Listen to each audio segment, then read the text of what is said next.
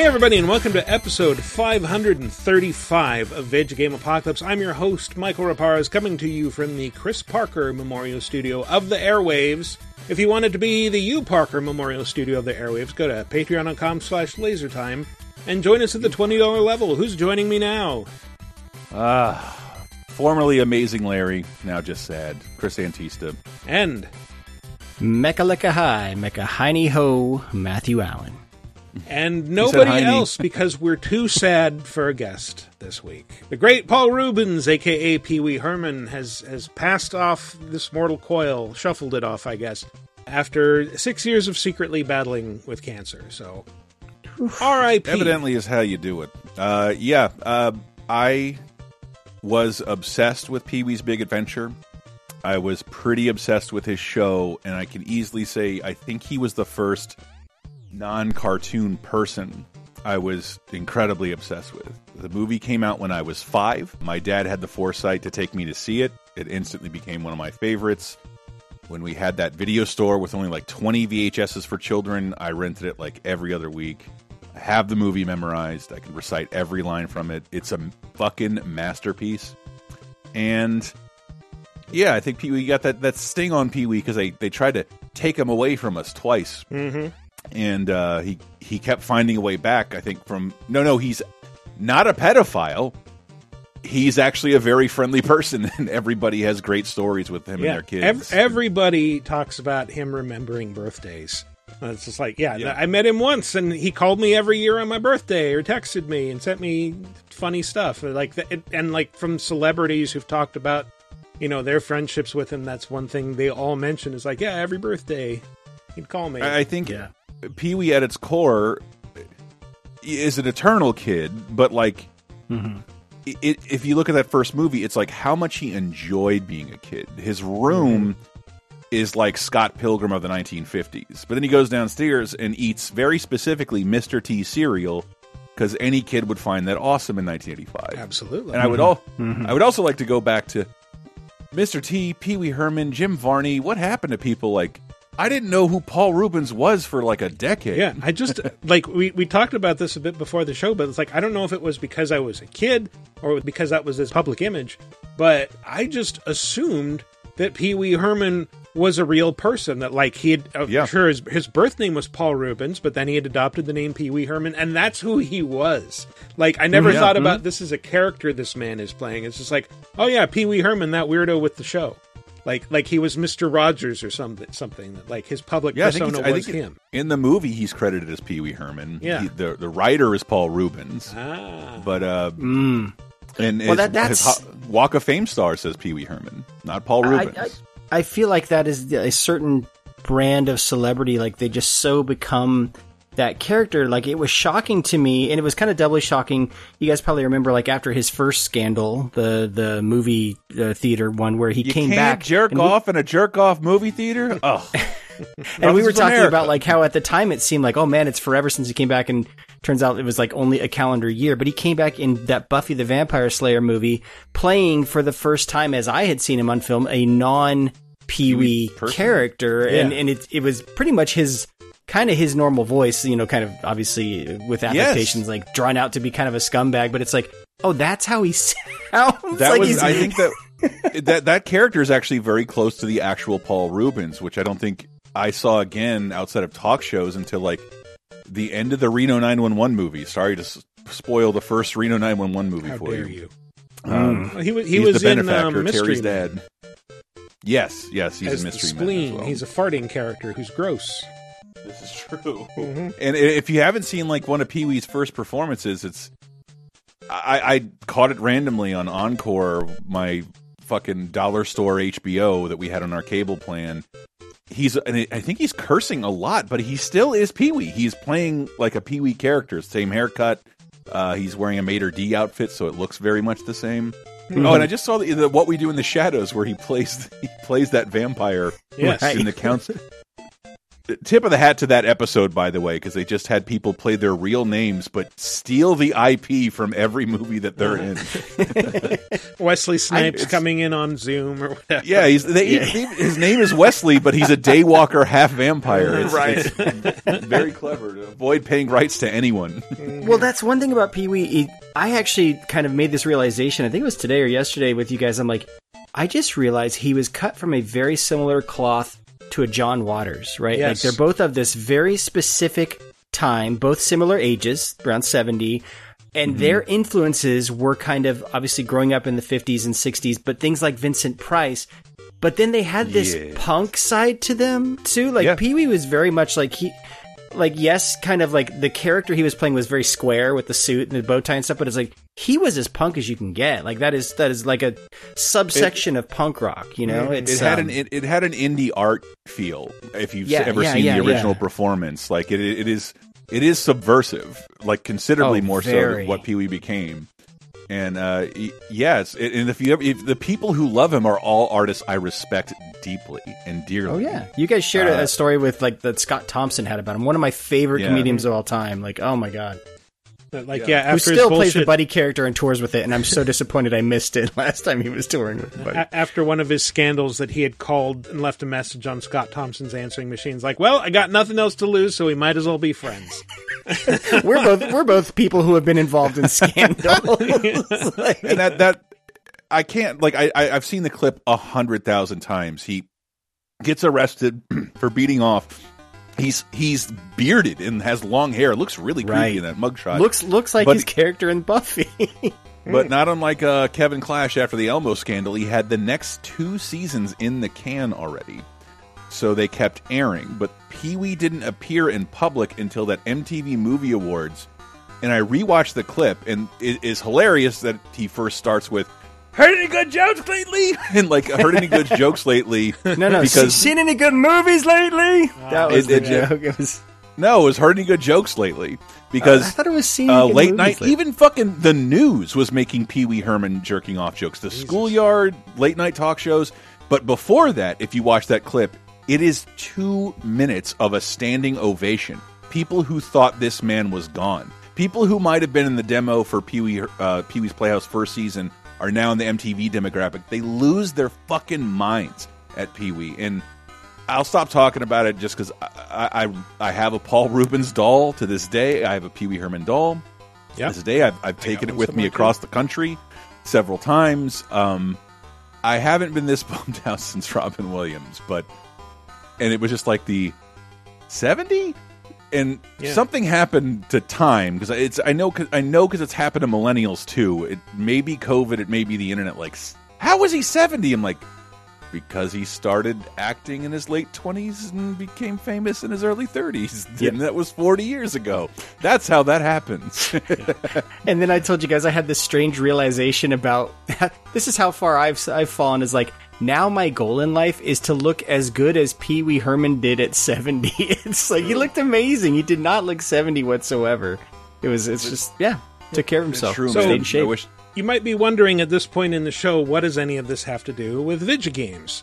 And just make the headline clear. In addition to us being a bunch of nostalgia-addled Gen Xers, Pee-wee Herman, Paul Reubens has been in a number of video games, actually, depending on how you count, 6 or 7 of them. Mm-hmm. And so we thought it would be fun, actually Matt thought, to make this episode's top 5 about Paul Reubens' roles, as we've done for, other dead celebrities that we loved, like Lance Reddick, most recently. And this has been kind of illuminating. We did a laser time about it just because when somebody dies and you miss them and you've been following them for years, we did a laser time about being able to find one of their lost performances in a video game. It's like a 20-year miracle that has happened several times. You can always find a final performance you may not have seen from someone you love in a game, and you didn't know they were there.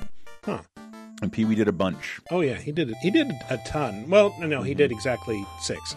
One of them was Jokey Smurf in the Smurfs 2 video game, but that feels a bit underutilized because from what I can tell, it's mostly barks. But we are just going to dive in with... Number 5! Mr. Herman. Move, Dark Knight! You're as good at video games as you are at crime fighting! I make it a point to prepare for all possible contingencies. You just backflip! I want a backflip! With button punches. Why do I keep jumping? Why do I keep jumping? You're just button mashing.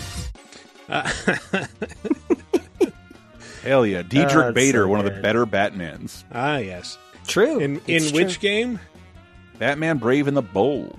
Yes, Batman: Brave and the Bold. So, a show, by the way, I discovered through this game. Really?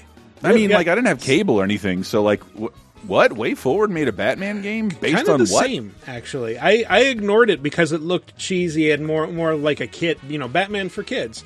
I think that's why a younger generation shits on Teen Titans Go. Like, I like animated series. I don't want to see non-serious Batman. That show is fucking hysterical. Oh, yeah, holds up much better than like half the Batmans you've ever seen. Yeah, Batman: Brave and the Bold also surprised me with a few episodes. It had a musical episode with Neil Patrick Harris. Actually, I'll let this character explain exactly what the deal was. It feels like only yesterday we learned the next Batman cartoon would be a lighter incarnation. Fanboys everywhere panicked, but it was for nothing because what we got was a love letter to Silver Age comics. The show had it all! A perfectly cast Diedrich Bader as Batman, Aquaman was cool again, guest stars like Tim Conway, NPH, Adam West, and the one and only Paul Reubens. Oh! So that character might be my favorite Batman character next to Batman himself, which is Bat-Mite. And Bat-Mite is a... He's like Batman's Mxyzptlk, however you pronounce that name. He's a little fifth-dimensional imp who perceives reality differently. He knows that it's a comic, and you know he's Batman's biggest fan, and he's a caricature of very serious Bat fans. I'll let him introduce himself here.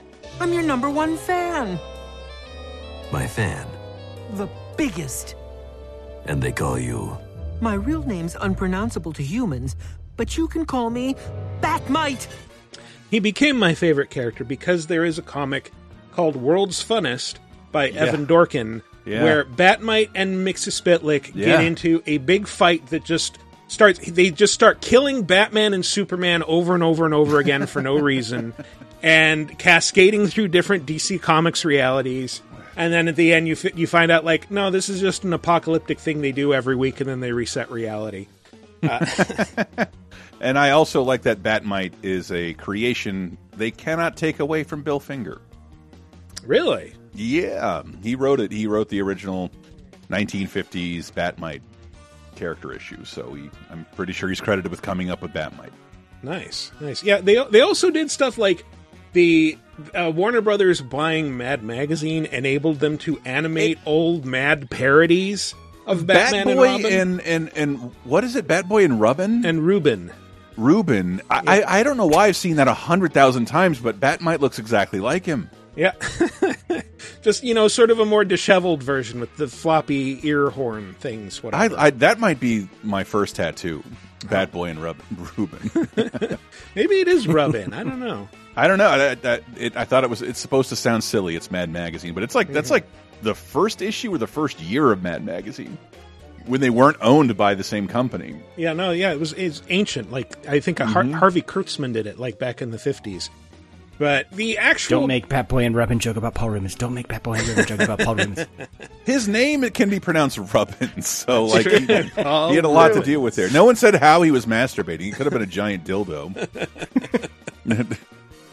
And I did Google it, like, not that it matters, but, like, what movie was Paul watching? You mean what type of movie? Yeah. I mean, I think he died unmarried. I'm just curious. I remember... What is that called? A professional bachelor or something? What was the old polite expression? Confirmed bachelor. Confirmed bachelor, thank you. I do remember something, like a tidbit from the case in the day that, like, you know, when asked if... The movies were to become public parlors for masturbation, the defense answered, people don't go there for the popcorn. They never said it was a porn movie. They just acted like he'd gone into like a matinee screening of something. Right. And And it was, I believe the story was, like, when the cops got real bored and were down on their quotas, they just go down to the porn theater where, guess what? They had an open masturbation policy, because that's what you fucking did before the internet. I've never done it, but I can't. I want to, like a drive-in movie. Well, drive-in, maybe, sure, but like... I wanted to pull a Fred Willard. And yeah, but apparently that was just something like the Sarasota cops did. This is my neck of the woods here, and everybody like people had the money, like just got off because it's such a stupid fucking charge. Well, it's like they used to raid gay bars back in the day. Yeah, they'd raid gay bars. When I got to San Francisco, the feds would raid legal California weed dispensaries because, like, it's not legal federally, just on a state level. Right. Like, why waste money? What the fuck are you doing? Everybody's fine with this. Yeah. So, the video game content. So, WayForward did two pretty great video games based on Batman: Brave and the Bold for DS and for Wii. Bat-Mite is in it in a couple of ways. First off, there's a Bat-Mite challenge in which you have to fight unending waves of goons while he commentates. Oh, snap! He just got pwned! And then you can use him in co-op in a way that is very hard to recreate without original hardware. What I've been playing are largely clips from the TV show, except that Paul Reubens narrated a roughly 5-minute animated trailer for the video game, during which he teleports Batman in to play with him. Clock King's been teleported away to Iron Heights Prison, so now you don't have any excuses not to play. Fine, but can I at least play as myself?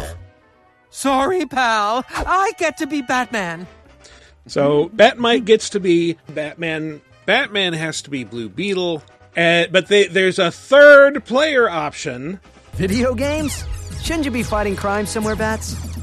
I'll explain later, Green Arrow. Just play. By connecting the Nintendo DS version to the Wii version, it allows you to play as moi. So, yes, you get to play as Bat-Mite by connecting the DS version of Batman Brave and the Bold to the Wii version. And it's what we used to call girlfriend mode, where the third player is, you know, an invincible Bat-Mite, and you fly around and you drop things on enemies. I didn't know. Like, because I have the DS version. I've never played the Wii version.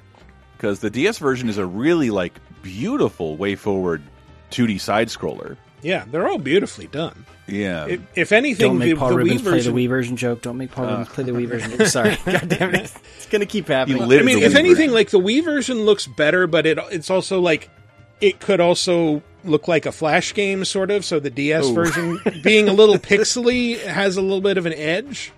I don't know. Mm-hmm. I just love that you could...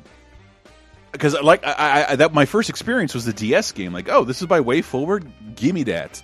And you summon Aquaman, and he has a screen-clearing thing where he just rides a whale through the screen and goes, oh! And like, just kills the... It's like, this is fucking hysterical. I got to check out this show. And I think the clip Michael played was... One of them was from the last episode, where like Bat-Mite gets to like rewrite the entire continuity of the entire series. And was this around... Adult Swim kind of peak era where it was almost like there was it was before it was Cartoon Network, but it wasn't Adult Swim. But it's like at some point I felt like there was sort of so at that point, like, I did feel like more mainstream cartoon houses were taking cues from stuff like that. Like they were just kind of riffing on what Adult Swim did, just in a safer format. They started taking themselves way less seriously, and I think this show is a great example of that. I think Brave and Bold was kind of advertised as, like, you know, a more kid-friendly Batman than, like, the old animated series. It was going to be lighter, more like the Silver Age comics. Like, he doesn't fight a lot. It is Teen Titans Go for regular Batman. Yeah, but, like, watching clips from him, it's like, this is... kind of too smart for the room. Almost, it's really well written and funny. Kids have a really deep knowledge of Gold and Silver Age comics because they really do revel in that. It was on HBO Max last I checked. It's worth rewatching. It holds up very well. Yeah, but yeah, like you said, Chris, that clip I played was from the last episode where Bat-Mite decides he's sick of the formula. He wants to cancel the show. He like there's a bit of like the episode that he's watching, Batman on a jet ski literally jumps a shark. And so he's like, all right, what can I do to, like, Batman's going to get a girlfriend, and then he's going to get a little kid. And, like, all the things that shows in their death throes do when they're trying to maintain an audience. Yeah. He's going to space. Mm-hmm. I don't know. Well, that's movies. Sorry, that's movie franchises. Jason X. I did want to point out, though, I love the, in this particular Paul Reubens performance, like, whenever I would see him interviewed on talk shows where he's, like, using his real voice, the Pee-wee character, you can tell, is just sort of an extension of him, like, because... even when he just talks normally, he can't help but occasionally he will kind of go into a very Pee-wee sounding affectation like, with his voice. Yeah, yeah.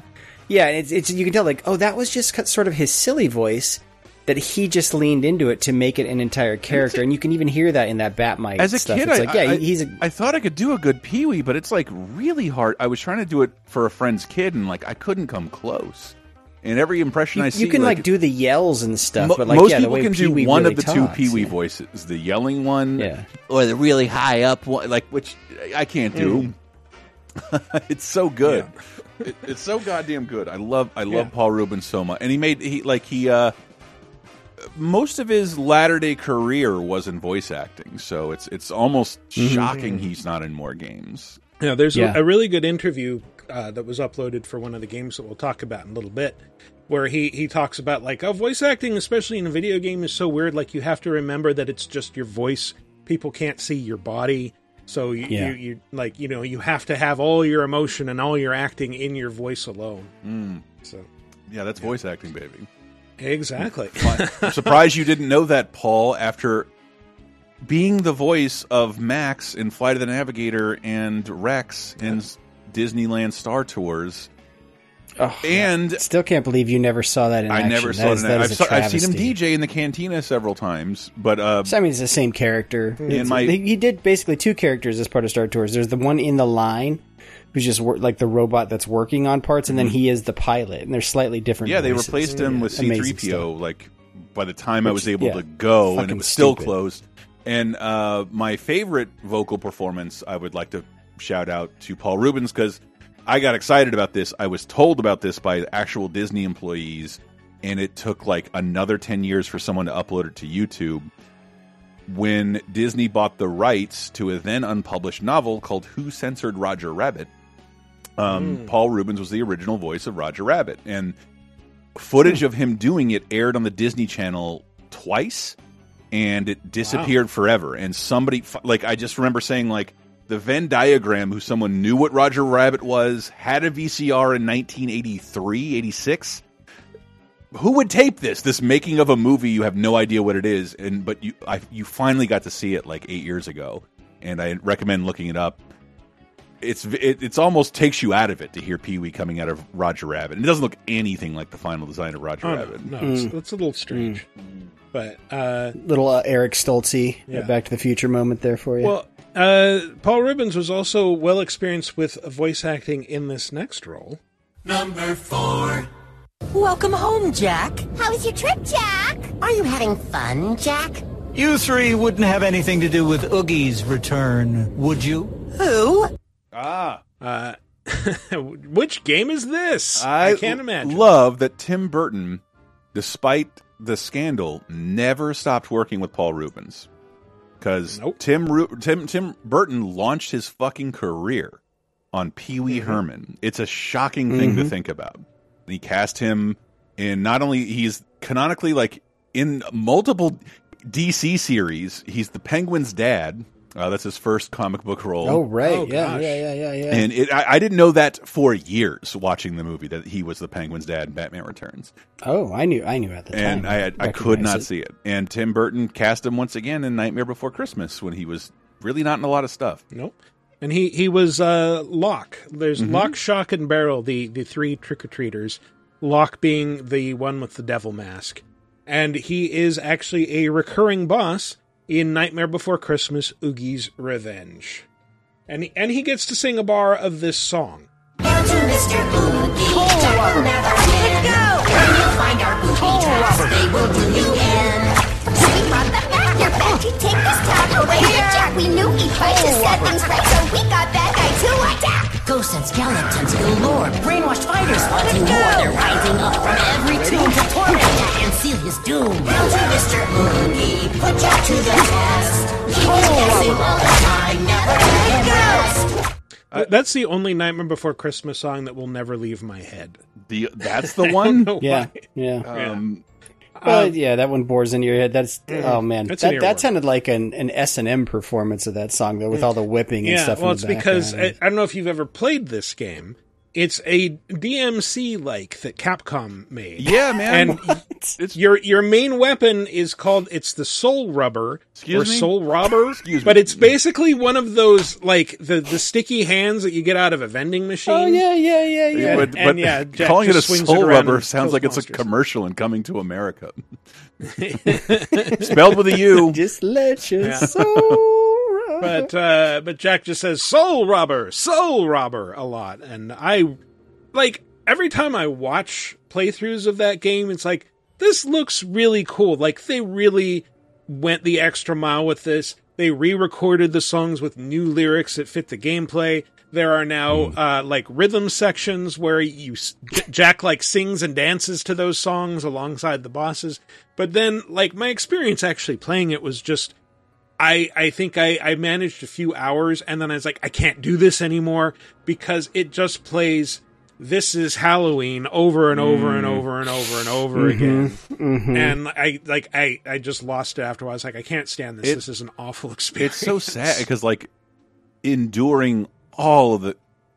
Look, I think I don't love Nightmare Before Christmas, and I wanted to from the start. But I've never been able to like fully love it. I've been able to like appreciate it on some certain levels. I don't even. I kind of love Matt when it takes over Haunted Mansion. It's once a year. It's really fun. The Nightmare Before Christmas music in general was soured for me because it's like this most sizable portions of Kingdom Hearts 1 and 2. And by the time this game came out, it's like, I'm not fucking doing that again. I got stuck in Kingdom Hearts 2 Nightmare level. It was like the only Kingdom Hearts it's in both games in a huge, huge part because of how popular it was. So I didn't go to this game at all, but it's important to remember. I think this game predated Kingdom Hearts by a bit. This one? No, definitely not. No, absolutely not. This was Kingdom Hearts like 20-something. Yeah. Yeah, it's like 2001, no, it's later than that, but it's we're talking like a year, but it's Wikipares, so let him look it up. It doesn't matter. Keep talking. But like this wasn't a licensed tie-in. This was a game based on Nightmare Before Christmas after the fact. So putting a budget into something they thought would be a success because all of the Nightmare merchandise is a success, and every time I see it, like, fuck, why didn't I play this game? This Oogie's Revenge, or is that a different name? Oogie's Revenge. So yeah, this was 2004. Kingdom Hearts was 2002. You're right, but I do think so. Wikipares. Sure. Oh my god! I remember this coming out before Kingdom Hearts, but clearly I'm wrong. Yeah, you were not. You weren't a Final Fantasy fan. That's probably what happened. I was a huge Final Fantasy fan. You're supposed to get angry when I make such assertions. Yeah. Here's how big a Final Fantasy fans we are. Who's finished 16? I'm almost Everybody's there. Hands down. I'm probably going to wrap it up this week, honestly. I'm almost there. I think I wrapped it up without finishing it. I do have a confession, and we'll get to it in the news, but guys, I started playing Final Fantasy 14 because I like 16. I probably would play that, except I don't want to pay for that.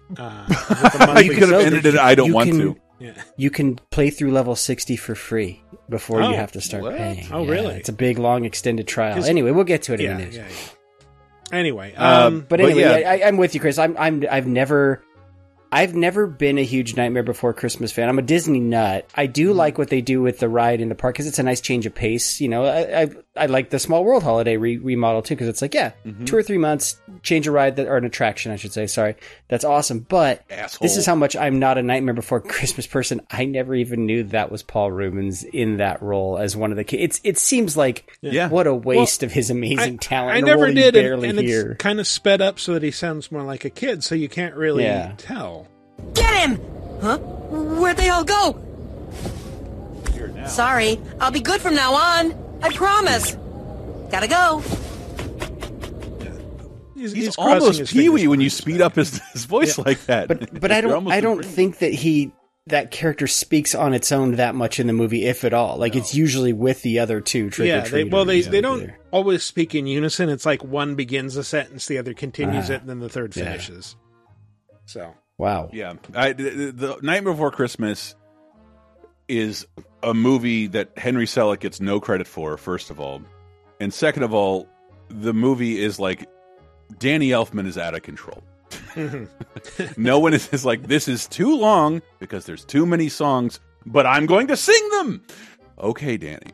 Okay. And compose them all. Like, dude, it should be a half an hour short. I always like tap out before being able to finish Nightmare Before Christmas. But as a game, like, it's beautifully suited to be a fucking game. It's like what Beetlejuice 2 should have looked like. Hmm. Yeah. Ah, okay. I was hoping it was more like what the extension of Clay Fighter should have looked like. Oh, Jesus Christ. This eventual progression right into Nightmare Before Christmas. No, what Clay Fighter should have looked like, the only thing it could aspire to is Will Vinton's non-Christmas animated specials. His sub-California Raisin worked. The Easter specials. The Arbor Day specials. Yeah, but I always wanted to play this because like it feels kind of lost to time. I think it's kind of special when a licensed game comes out from a reputable publisher with no movie to promote. It means it's just capitalizing on, like, this thing is going to live forever. And this game, was it Brett who said, like, he was working in the news and he had to produce a piece on this because it seemed like it was going to be such a big thing. You might never get a Nightmare Before Christmas sequel, but here's one. With some of the original voice cast. What systems was this on? It was PS2, I think. Yeah, GameCube, Xbox. PS2, yeah. Oh, okay. At least that's what I played. An Xbox version. So probably findable, probably playable somewhere. Yeah, for sure. Absolutely. Feels weird that it's thoroughly gone, especially with all the Disney games kind of coming back, whether you like them or not. Not shitting on anything, but like Gargoyles. There's more fans of the Gargoyles game. There are fans of this game. You know, give it time. And I'm sure Gargoyles is a better game, but Nightmare Before Christmas fans are annoying. And very. I can't believe they're not asking for this back. That was a weird trend at one point in Disneyland, you know, like as someone who has observed Disneyland apparel trends over my 40 plus years in this world, it's like when all of a sudden mid-2000s, half the people in the park had Nightmare Before Christmas stuff on. I'm like, this is still Disneyland, man. Like, let's knock it off with the morbid shit. I was wrong. It was also for Xbox. Just knocking them out of the park. Wiki pares them twice, people. Yeah. Write it down. Nice job. Write it down. I might have worked for a new recording solution. Michael's off his game tonight. I might have worked for the publisher. I'm cheating here. Yeah, that's true. I have positive memories of Nightmare Before Christmas just because it's like, I think that was the first time I got like a for real kiss from a girl. What? I started dating this girl and took her to see that, and we kissed behind the movie theater, and with tongue. But so always take a goth girl to see Nightmare Before Christmas. It's holy shit! Yeah, oh my god, girl. Yeah. Oh, that sounds like a real panty peeler. I can't believe. Yeah, that way beats the movie. I missed my first kiss by like hitting her in the eye. Major League 2. Hitting her in the eye? I'd never done it before. She had like maintain course. Oh, she's moving. Compensate. Well, like fucking Vaughn himself, where you're missing the target. Did you need your glasses for the kiss, like Rick Vaughn? No. Yes, I know that much about the Major League franchise. Not Rick Vaughn nearsighted, Chris. I prefer Omar Epps in this world. He replaced Wesley, right? It was, come on.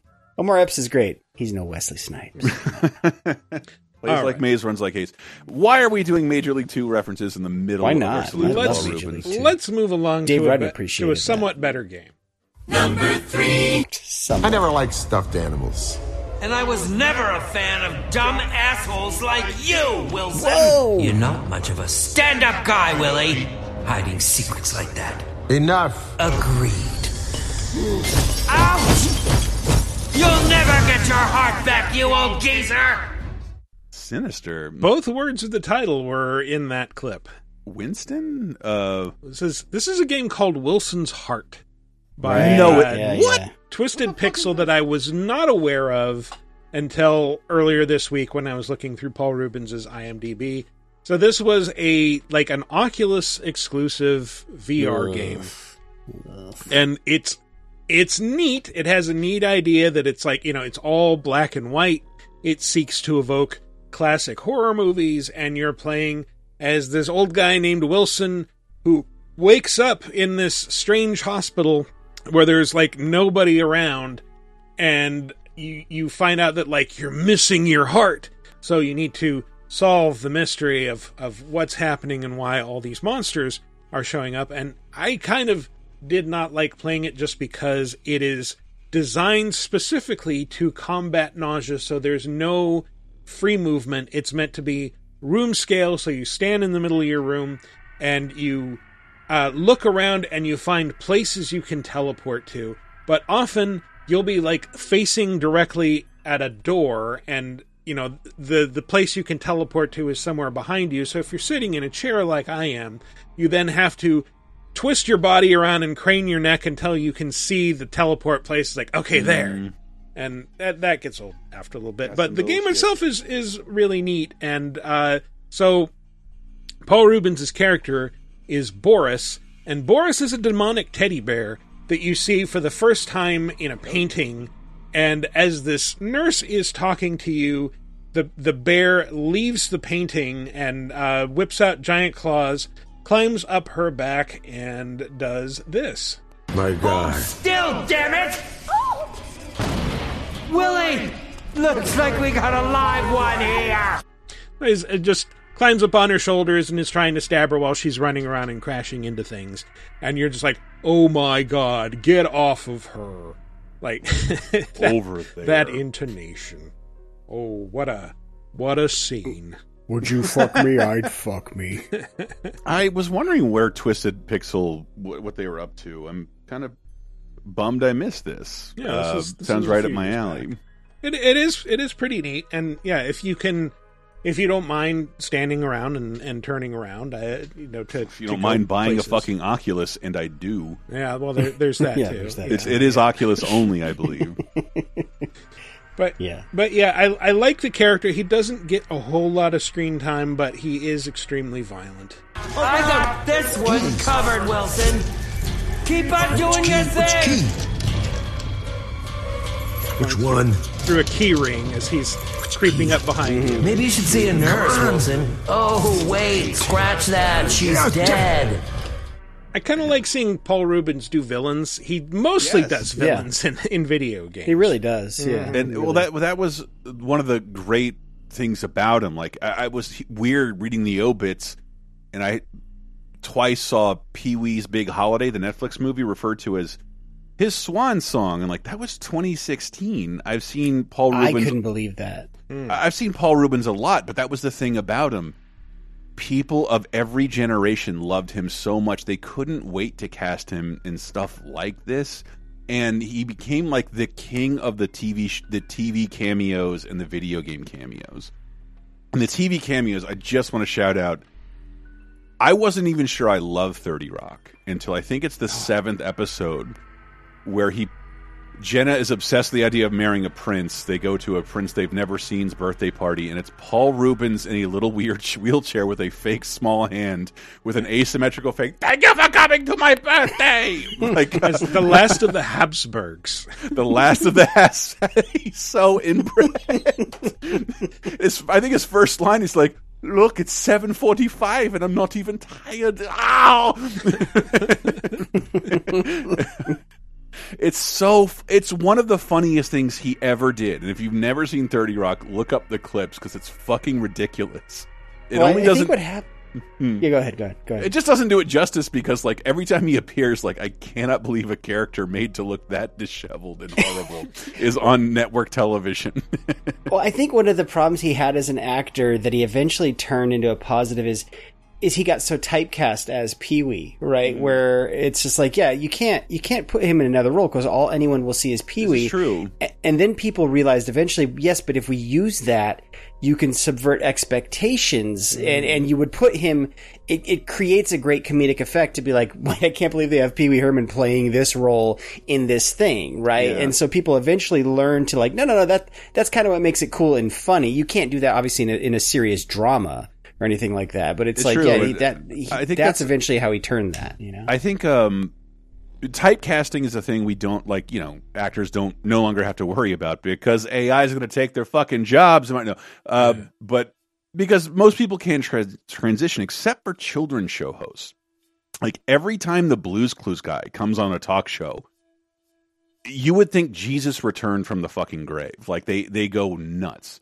But the dude can't really be cast in anything because the association is far too strong with what he is. It something about being a child show host, like teaching people to do stuff, read, appreciate public domain cartoons. Thank you, Pee-Wee. I wouldn't know anything about the Van Buren or Latter-day Iwerks catalog without you. Here's the king of cartoon with an extremely inexpensive piece of filler. Yeah, yes. Right. Those cartoons would eventually be shortened to 1 second in the intro of Futurama. Yeah. I always loved it was sometimes cartoons, but sometimes just like old safety videos from the 50s, which is like clearly shit he was remembering from as he was growing up would probably be shown in his school, right? Yeah, like, I read about his pedophilia charges. And one of the reasons he got off, LOL, is they talked to the guy he got the magazines from. He's like, first of all, there's no way he could have read through all the shit he bought from me. And he said, I want this and this and this from the 60s. It wasn't really specific. So if there are two teenagers and lewd images, like that's not what he bought them for. He bought them because he was nostalgic for things from the 50s and 60s. Yeah. And that was part of the Jeffrey Jones sting. He was caught up in. Pee-Wee had to register as a sex offender. It's fucking... I think I read something that there was also like a piece of evidence from another trial got mixed in with his, and so they were like, he has child porn, like he had the Rob Lowe sex tape, which everybody had at a certain time. Okay, like the Rob Lowe sex, I saw clips of the Rob Lowe sex tape on HBO, so they're as guilty as Pee-Wee is. Was somebody underage or yes? Oh, yes, but it was but in a pre-internet world, it was very, very widely circulated. But isn't that a little weird for a guy who probably knew Rob Lowe? Like, like if one of he probably told him in a sex tape, I probably wouldn't, keep that. He probably told him to hold it for him. Jesus. No, that it's not good. But like, a lot of people had that tape. I know the angle of it, and I've never seen it because of how much it was played on the news. Sounds like it's illegal. So. Yeah. Yeah. Well, what? No, that was not part of the discussion. It really wasn't when that tape was being circulated. Like, this should be illegal to possess and watch. Like, yes. Nah, only Rob Lowe is at fault. jerk. Jesus. Okay. It's still Rob Lowe at the end of the day. Like, who doesn't want to jerk off to Rob Lowe? I think we should move on. You guys want to move on? Yeah, let's move on.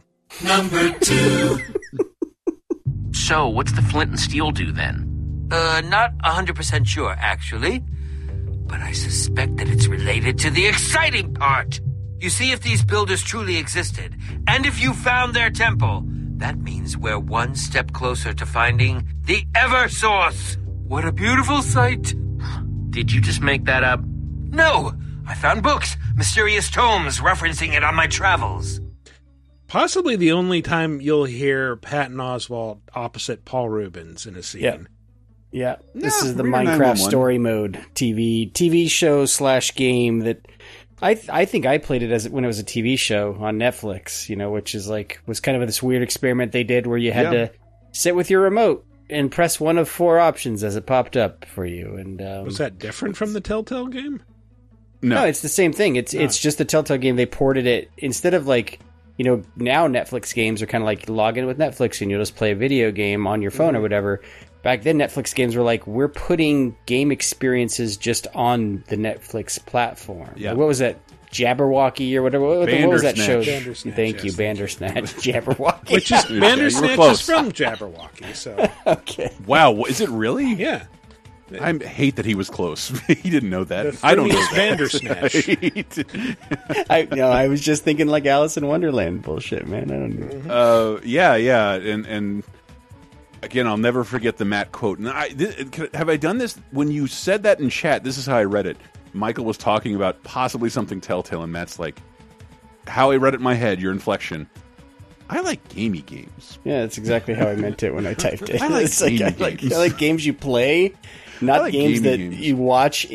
I don't like extended QTEs, which is what I eventually came to the realization this was, and many Telltale things were. Like, I know I'm in the minority here. I liked early Telltale, where it was more like, you could tell they were showing their LucasArts roots. Like, these are more...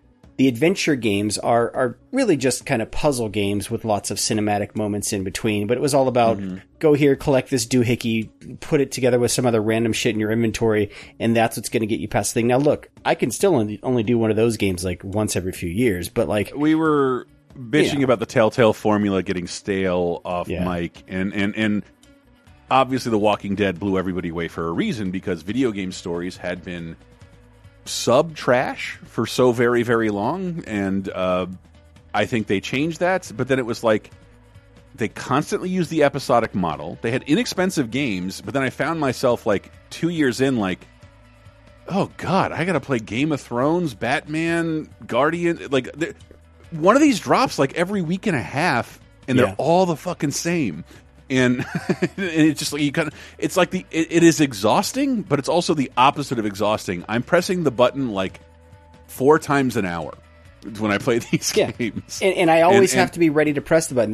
That's what would annoy me about those games, is because a lot of the time the QuickTime event was on a countdown, and it's like, well, I have to be at the ready, but I don't just like sitting and waiting to be at the ready for this thing. Like, I either want my brain to be in game mode or watching mode, you know? But I do think the Minecraft game we're talking about is a little bit of a better evolution of the Telltale game. Yeah, cause there are bits where you're walking around and doing stuff, maybe not in the Netflix version.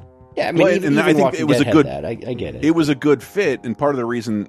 Because, you know, we say all the time, games are... where art meets technology, and technologically the Telltale games were stuck. They were stuck in the exact same engine for a long time.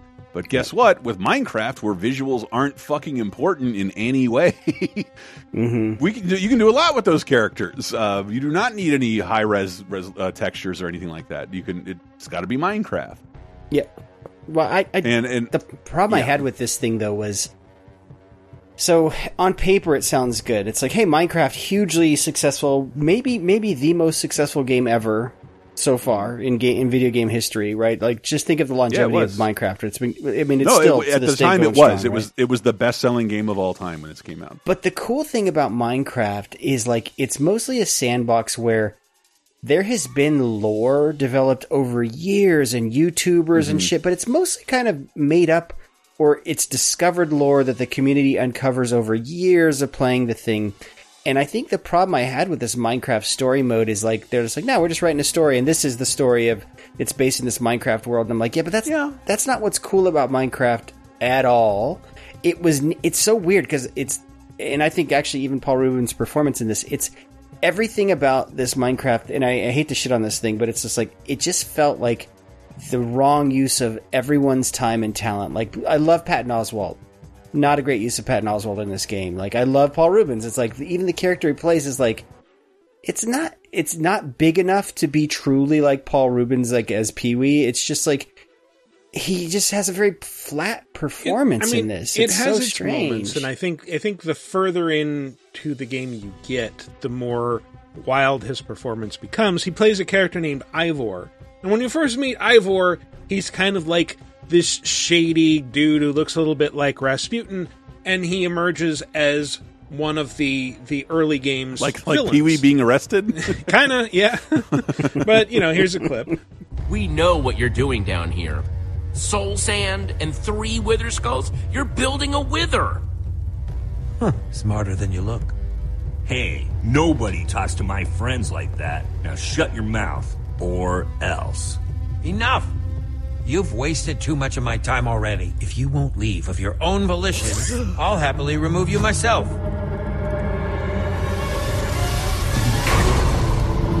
Show our friends the door, will you? Now, he makes a big monster to chase you out, but he's the villain in the early episodes. Mm-hmm. But then you find out that, no, he's actually working to expose the truth. He's just kind of nuts. It's a fire hazard! And your face is an ugly hazard. So I suppose we're even. Causing trouble again? Nothing. Just a little spirited debate with the local community. Brain function is proving difficult for them. You need to remove this now! Jesse, all I wanted was what any man wants. A little house of my own, with loads of lava pouring off it.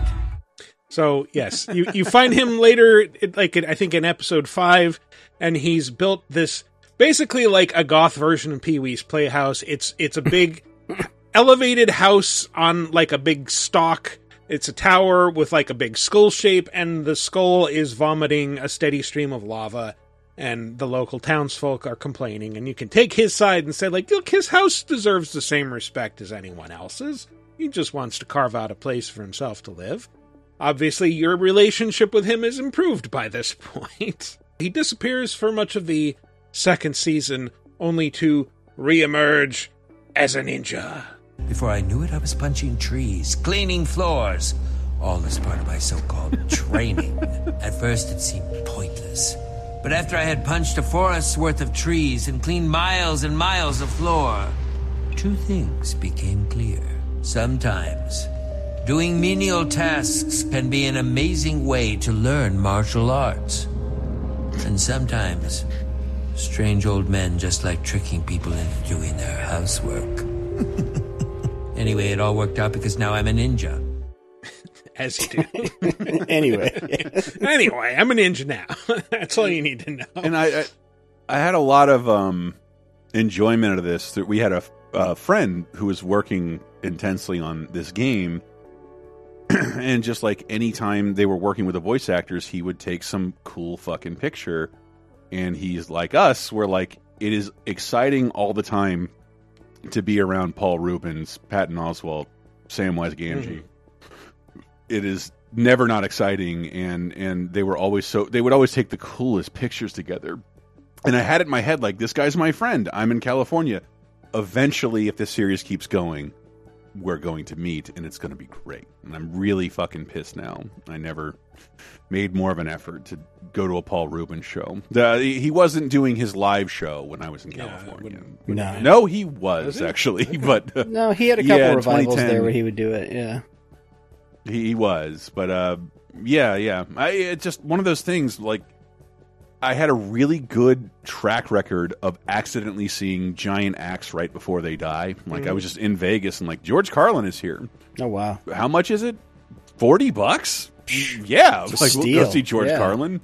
And he died, like, 2 years later, and, like, thank God I did that. Like, to see a fucking legend, like, someone I've revered for decades. Ugh. Paul Reubens, man. Love him so much. Diana stopped going to comedy shows because for a while, every time she went to one, the person would get canceled immediately afterward. Went to see Bill Cosby. Oh, that was great. And then the rape stuff came out. I also saw Bill Cosby and count him in the dead category. Same with I saw Dave Chappelle after he was canceled. So. Dave. So you gave I'd still money. Do it. He's a genius. No, friend gave me my ticket. All right. What, Michael, I don't know if you got a clip of this, but I think the coolest thing to come out of this, there is a behind-the-scenes video where there's a moment at the end where it almost made me cry. I was watching this where he's was like... Was it this moment? Pee-wee's Playhouse was designed very much to encourage young people to think creatively and be creative and celebrating creativity and originalities. I think I would say keep playing and keep dreaming. And keep being original and creative, because Minecraft encourages all that and celebrates that and is that. And I feel like that's who I am, and I feel like that's who you can be also. Yeah. Yep. That's the one. Yeah. I love... Because there was a chance he might have died without us hearing a sincere word from him. Mm-hmm. And I just love that we have that, even if it's a piece of marketing. That is very much wrong. Like easy hitting messaging points, but it's like... I still believe him. At least the first part about Pee-wee's Playhouse. No, like, I believe all of that. You know? I believe what he's saying because I think people's distaste for this game was it's like the same distaste for Jack Stone. Remember Jack Stone? The Lego cop game, like when Lego tried to create their own, they tried to create their own character and put them in movies and games, and like Legos is about what you create, not what we create. Mm-hmm. And then eventually licensing took over, and that's what dominates Legos now. But also there's a great documentary called Beauty is Embarrassing. I'm trying to say it like the guy in the documentary. That's about the guy who designed Pee-wee's Playhouse set, and they talk a lot about that. Mm. But he's like a wonderfully weird artist that's just all hyper positivity, and that's where the vibe of Pee-wee's Playhouse came from. And man, if you had to redesign, I've always said like I want my house to look like Pee-wee's house. Not Big Top Pee-wee, but like any other one. Really drives home, like the Pee-wee's Playhouse design really drove home that like sort of 50s, 60s campy kitsch. Yeah, kitsch. Which, yes. Like, it's very much his whole aesthetic. And like when you said earlier, like he and John Waters were cut from the same cloth. Like, yeah, that's an aesthetic that I would associate with John Waters also. Oh, absolutely. Yeah, a lot of beehive hairdos. Yeah, and beehives and pleather doors and doors with teeth. It's young men who clearly like they have some Arrested Development. Like Pee-wee, obviously he was an eternal child, right? And so this is very much like you can tell this is what he grew up seeing in the 50s and 60s was women with beehive haircuts and stuff. And it's, I mean, a lot of the time Arrested Development can be a very bad thing for someone's mental health and stuff. But clearly, like he figured out a way to turn it into a positive. Show. You know, yes, true. In a way. And you're telling me Paul Reubens got along with Tim Burton? I don't see it. I don't see it at all. I don't. Man, what if Paul Reubens instead of Johnny Depp had been in fucking, what was the vampire? Dark Shadows? Dark Shadows. Oh, well, what about just the Willy Wonka movie? How was Paul Reubens not? Dude, he would have been a much better Willy Wonka. Way better. Somewhere there's an alternate timeline where there was no sex scandal and he got to do all that shit. Oh my God, that would have been so much better if he was fucking Willy Wonka. But that's what's so funny about Pee-wee. Like he became this kid show icon, and clearly the parents who were letting their kids watch that probably hadn't seen his original like the HBO special, like what is it, 1981 or whatever. And then it's like he got in trouble for all this other stuff, and it's like, well, yeah, if you've been following his career, he's always been this guy. Like, he just happened to have this weird stint. Like, even the Pee-wee's movie, the original movie, very subversive and really not... Everyone I know has a really big butt. And then they have this, like, really frank, innuendous conversation in that dinosaur mouth that only adults will get. So, like, I know what you're saying because, like, I grew up loving Pee-wee's... I remember sitting and watching...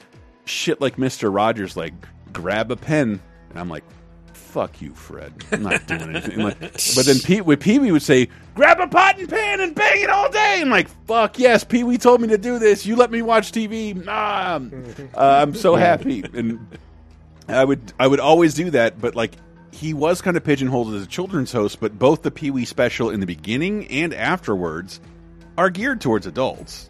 Yeah, well, even the movie, like the first movie, it works for kids, but there is a second level of that movie. It's like, oh no, that's a very adult movie, and there's a lot of jokes and references I didn't get as a kid. Now, if I watch the original Pee-wee's Big Adventure, I'm like, oh my God, yeah, that is a straight up like innuendo joke, you know. And my favorite thing I read about Pee-wee's Big Adventure is that like it's co-written by fucking Phil Hartman.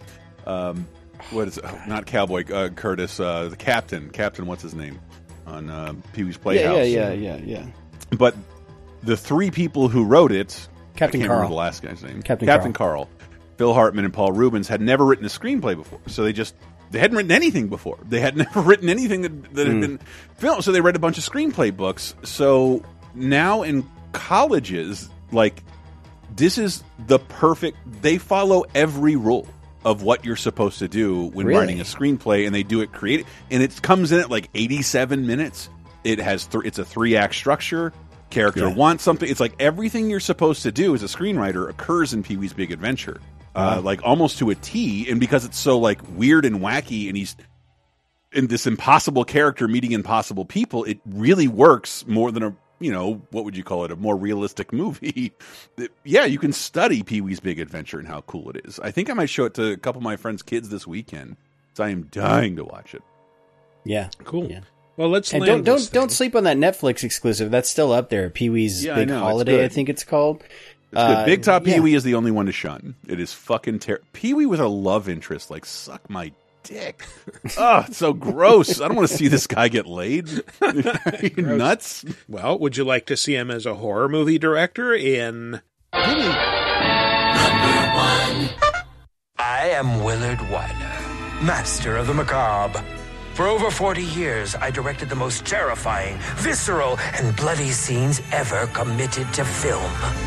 My contribution to horror is nothing short of genius. Before my retirement, people demanded to know my secret. How did I make it all look so real? If you really want to know how the sausage is made in a Willard Wyler picture, the recipe is simple. First, you add actors. Then, you start grinding. He's doing Vincent Price there. Like, he's doing the slight whisper. He totally is, and the character is basically him dressed as Vincent Price doing a Vincent Price impression. Wow. So this is Call of Duty: Infinite Warfare, the zombies in Spaceland. What? Whatever you call the zombie mode. I remember this, but I don't... It feels like it's new to me. He plays Willard Wyler, who's this horror movie director, and he gathers these 4 actors together and locks them in a theater, and when he runs the projector and does a secret ritual, it sucks the actors into the movie, and now they have to run around killing zombies for real. And all the cutscenes for this are 2D animated, and good. His character... Like, really good animation, good animation, but his character looks like him. Like him wearing a little Vincent Price mustache. And it's sort of weird, good. Honestly. I love it. I love it. It's again, that is so his vibe. It's such a great fit in that I'm not trying to shatter the illusion, but Pee-Wee has, like, kind of, like I said, 2 voices. The and the nah. Mm-hmm. And Vincent Price was notorious. This Dana Gould's joke. But just like the 2 voices of, oh, you poor dear, come in from the rain, stay the night, but don't talk to my paintings! Right. Master of the macabre. Master, yes. Yes. I'm very, don't ever do that! I'm more a man than you'll ever be! Yeah. and frankly, another... possibly confirmed bachelor, or I think that one was confirmed, right? Eventually, his daughter said, "Oh yeah, he fucked a lot of men." Yeah, all right. Being very frank, she said she didn't have any proof, but like I believe he did. Yes, he's very hard on his actors. I expect my actors to give it their all, their blood, their bodies, everything to the performance. Thus, it is imperative we set the mood to ensure each of you fully commits to your character. What you're about to become a part of is a culmination of my life's work, the crowning achievement of my career. The first scene is set in the 1980s. I call it Zombies in Spaceland.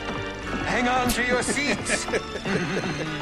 And it is neat because, like, in the cutscenes, the characters like automatically change their clothes to fit the era and their different roles, and their dialogue like automatically changes. Like, you know, the first one, Seth Green's character becomes a huge nerd, and it's like, it appears that we have changed our clothing. Like, he talks like a stereotypical nerd. And I kind of like that little touch, but like it's a robot chicken character, not quite that nerdy, but I am so dumbfounded. This is Infinite Warfare. This is the one that was like the sledgehammer, the like their first one Call of Duty. Fucking Jon Snow was the villain. Yeah, Kit Harington. Yeah. And okay. Wait. I might be misremembering which studio this one was. This wasn't the one with Kevin Spacey. No, right? That's Advanced Warfare. Infinite Warfare. Yeah, okay. Dummy. Raven did it, or at least their logo appears at the beginning. And But yeah, it's the one that was inside the sci-fi Call of Duty, the outer space one that people were calling for. Is this the rare mineral one or the rare earth mineral one? No, that's Black Ops 2. Jesus. This one is actually in outer space. It's like Killzone. It doesn't matter. I was like, war never changes, right, guys? And war never changes. I've never championed the Microsoft Activision acquisition more. Like, I'm just not going to pay for this game and eventually play it. Yeah. Yeah. Only the zombie modes, honestly, are the only things I've ever been like, always. I feel like I'm missing out. Like, there was one hosted by, like, Jeff Goldblum at one point. A disgraced magician, Jeff Goldblum. Yeah. Amazing. Yes. Meanwhile, I don't remember which one it was. We just get Paul Reubens narrating. Damn it! No matter. The rave will surely end their silly little existences once and for all. There are multiple movies and eras that the characters move through in this. There's the 80s. There's the 90s, they then go back to the 70s, and there's one set in the 50s that is DLC starring this character. Hello there, my lovely videotape worms. Looking for a scary good time tonight, huh? Oh, a little romp in the dark, perhaps? Well, you've come to the right place. That is, if you're looking to end up as a permanent fixture in this black and white hellhole I've been calling home lately. But hey, you and I are in for one hell of a ride tonight. Yep. I love Elvira. I love Elvira. So that's one thing. After his death, they were friends for so long. Yeah, I've seen so many pictures of those two together. Like they were, they were just friends forever. I don't know if she was in the Groundlings, but that's the Phil Hartman connection. Really? Yeah, but like in Pee-Wee's Big Adventure, like I say we skin him, then we kill him. Like Elvira's the big lady in that. She is as Cassandra Peters. It's like yeah, she's in Pee-Wee's Big Adventure. They've been friends for eons, and she posted all these pictures. I'm getting goosebumps and getting just thinking about it. But like the guy who played Jambi was like one of the first guys in their group to die. He died like 2 or 3 years ago, and she had like this like please say hi to John for me, and had all these pictures of the three of them. Wow! Like they're all holding cigarettes and like. 19, 20 years old. It like I don't know how far back they go, but it's a while. 85. Elvira's in a Pee-Wee movie. Damn. Someone go check on Lawrence Fishburne, please. We need Cowboy Curtis to stay with us. He has not weighed in at all. I'm very curious. There was Diana was showing me a thing that apparently he met John Singleton on the set of Pee-Wee's Playhouse when he was Cowboy Curtis, and John Singleton was a PA, and with Rob Zombie. Rob Zombie was on that? Really? Yes! As a production assistant. Amazing. Yes. Wow. Amazing. I think the first season, because like, that's how ragtag and arty it was. The first season is filmed in a loft in Brooklyn. And then it moved to Los Angeles. But like, that's how it has those vibes. But, it was with, But yeah, Lawrence Fishburne actually got John Singleton coffee. And like that gesture like made them friends, and John Singleton was like, you know what, one of these, I'm in film school right now, I'm going to be a director, I'm going to make a movie for you. At USC, by the way. That movie was Boys in the Hood. And which, again, like, that man, Lawrence Fishburne, have the most fascinating story. One of my favorite things you can see on film, you buy the new 4K Apocalypse Now, they have Hearts of Darkness on there. Lawrence Fishburne is 16 in that movie. Wow. And like implying that he lied about his age to get into Vietnam, they have behind the scenes footage of him, and he's just talking like a kid, like before a kid becomes an, like, you know how you like, yeah, you know, sometimes I just like, you know, just want to do stuff, and like Lawrence Fishburne is talking like that. It's so surreal to see him. As so now I'm thinking about it, he was in Apocalypse Now and then worked on Pee-Wee's Playhouse. Yeah. As Larry Fishburne, I think he was introduced. Larry Fishburne. Yeah. Cowboy Curtis. Man. So Willard... He was on the show longer than Phil Hartman. That's true. Yeah. Willard Wyler, this character in COD Zombies, he not only narrates the matches, but spoiler alert, if you finish all of the levels, there's a cutscene where the characters throw him into his own movie.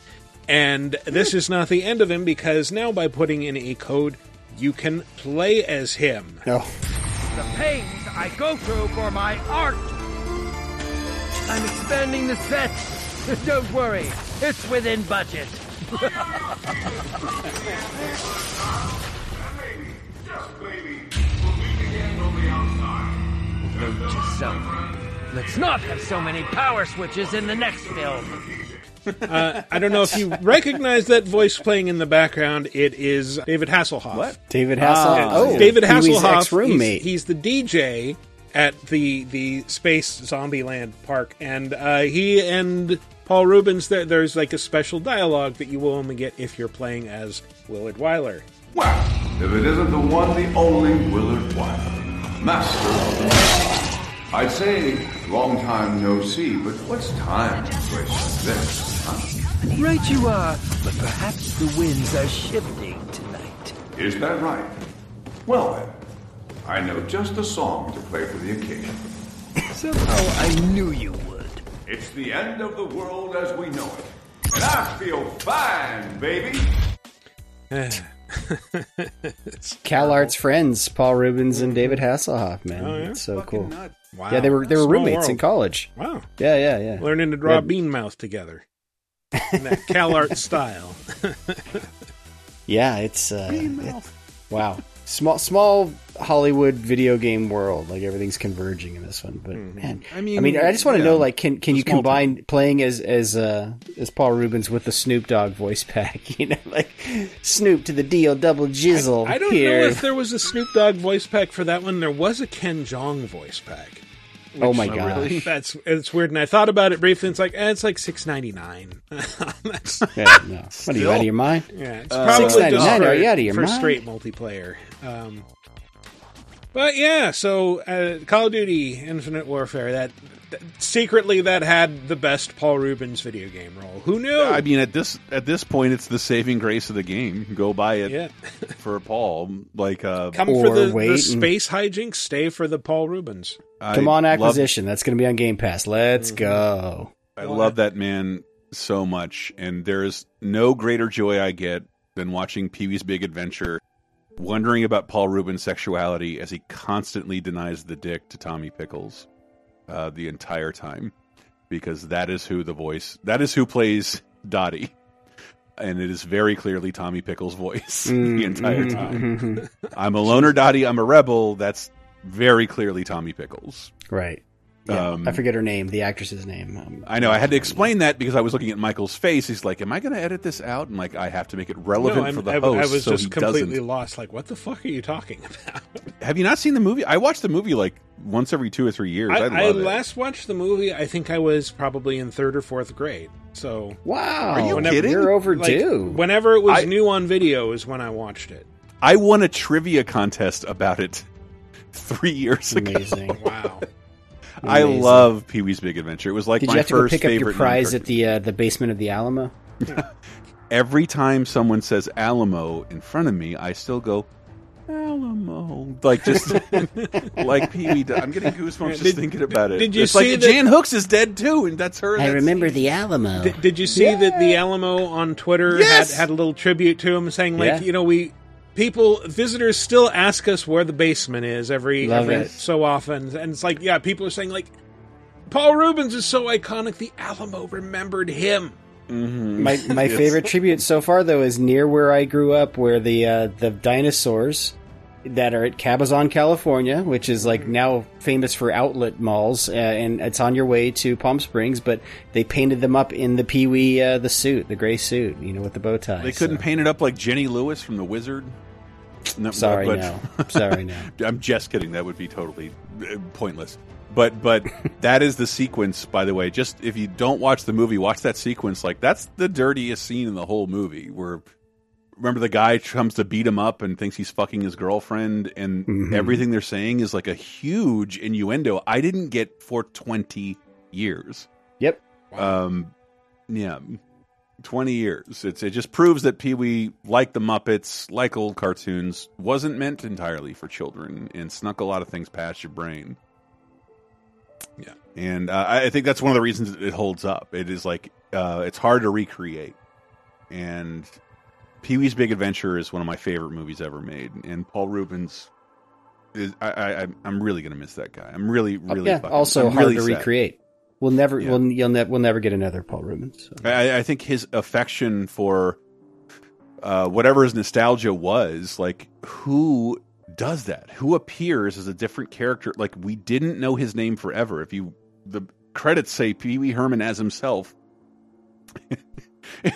And the scene of him acting in his own movie with Morgan Fairchild. Mr. Herman, Mr. Herman, you have a telephone. It's one of the, he can't stop looking at the camera. It's one of the funniest fucking scenes in the whole universe. So, yeah. How he mouths everyone's dialogue and smiles after they say it. It's so good. I love it. It's so funny. All right. Well, that has been our top five. We hope you enjoyed it as much as we did. We're going to take a little break, and when we come back, we're crying. Talk about some news and some new releases, some Baldur's Gate, some Venba. So stay tuned.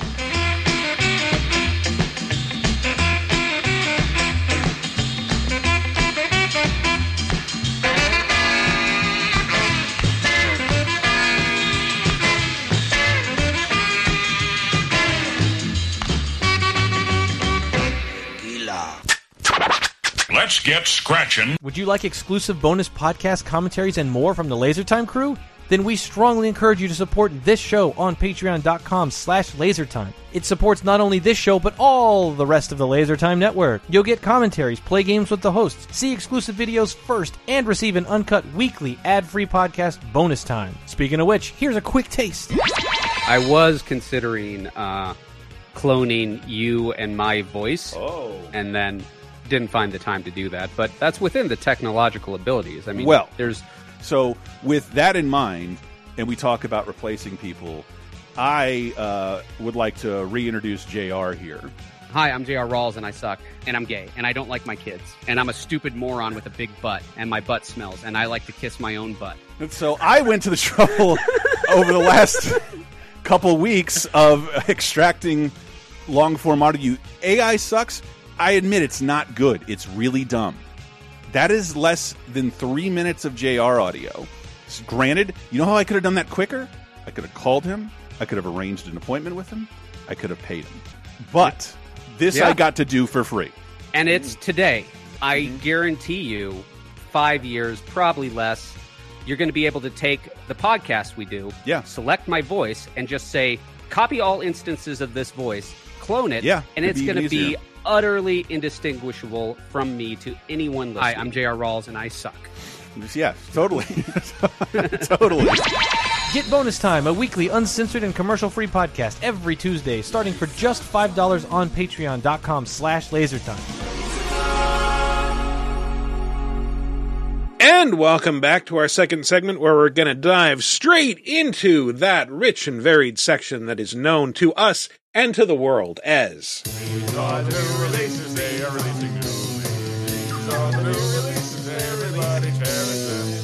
Remnant 2 we talked about last week, but I guess you guys want to talk about it more.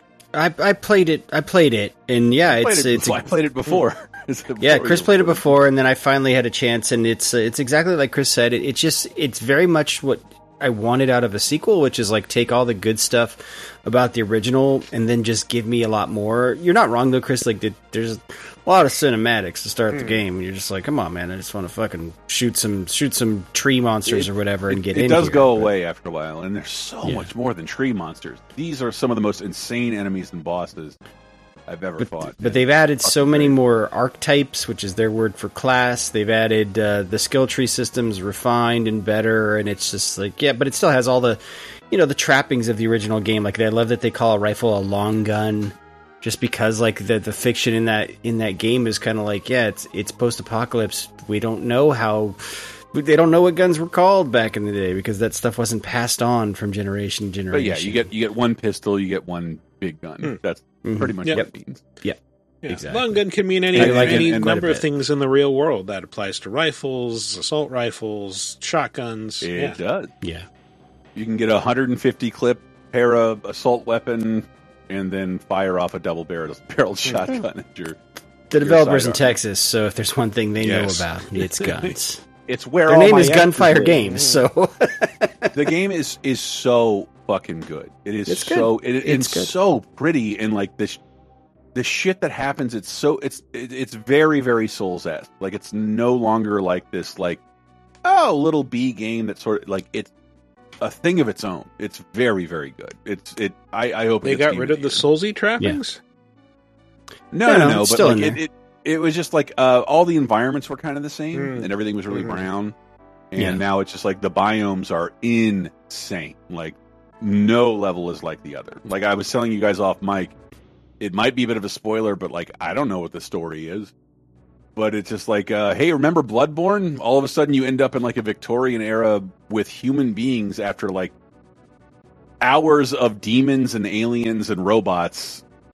Here are human beings, and there's something attacking the village that will also attack you, but also attack your enemies. But everyone else is just a fucking human. Well, part of Remnant's fiction, if I remember right, was that it's sort of like a multiverse, right? Because like there's the world that you start in, which is like this post-apocalyptic world that's been taken over by tree monsters, but then you kind of start going through all these different realities and even the other biomes. Yeah, and there's a lot more in this game, and I played a ton of it, and every time I think I'm about to finish it, I'm nowhere close. It's very, very good. Very, very good. Very recommended. Cool. Yep. We got to get together and do a little co-op session, and maybe report back on that, because it's meant to be played that way, and we've been playing solo. But I realized I put on a whole feature-length movie and I'm on a higher difficulty, and that movie started and ended, and I was not done with the boss battle. Wow. And but it's one of those things where like I don't like this is one of the there was one of the boss fights in there, like it would seem unfair. It is so clever. And so amazing, you don't mind dying constantly. Because like, shit, I got to get the hang of this, and I need to see the whole area before I can start firing at stuff. I don't want to spoil it, but it's so fucking good, good. Love it.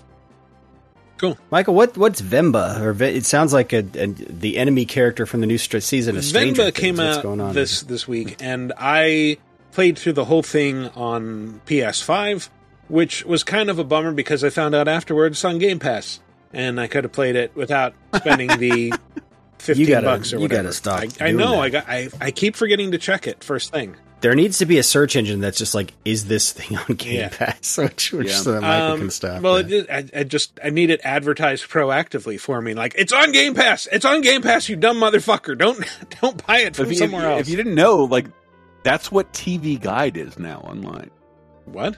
No one needs a printed out copy of what's on television. You need where's the streaming. That's what TV Guide does. Oh, I see. It'd be great if there was I use an alternate service called Just Watch that I can't recommend enough. Like if you're trying to figure out like, is this thing free to me somewhere with one of my many streaming subscriptions? Just Watch has got you. I just find that they're all kind of wrong. Venba is.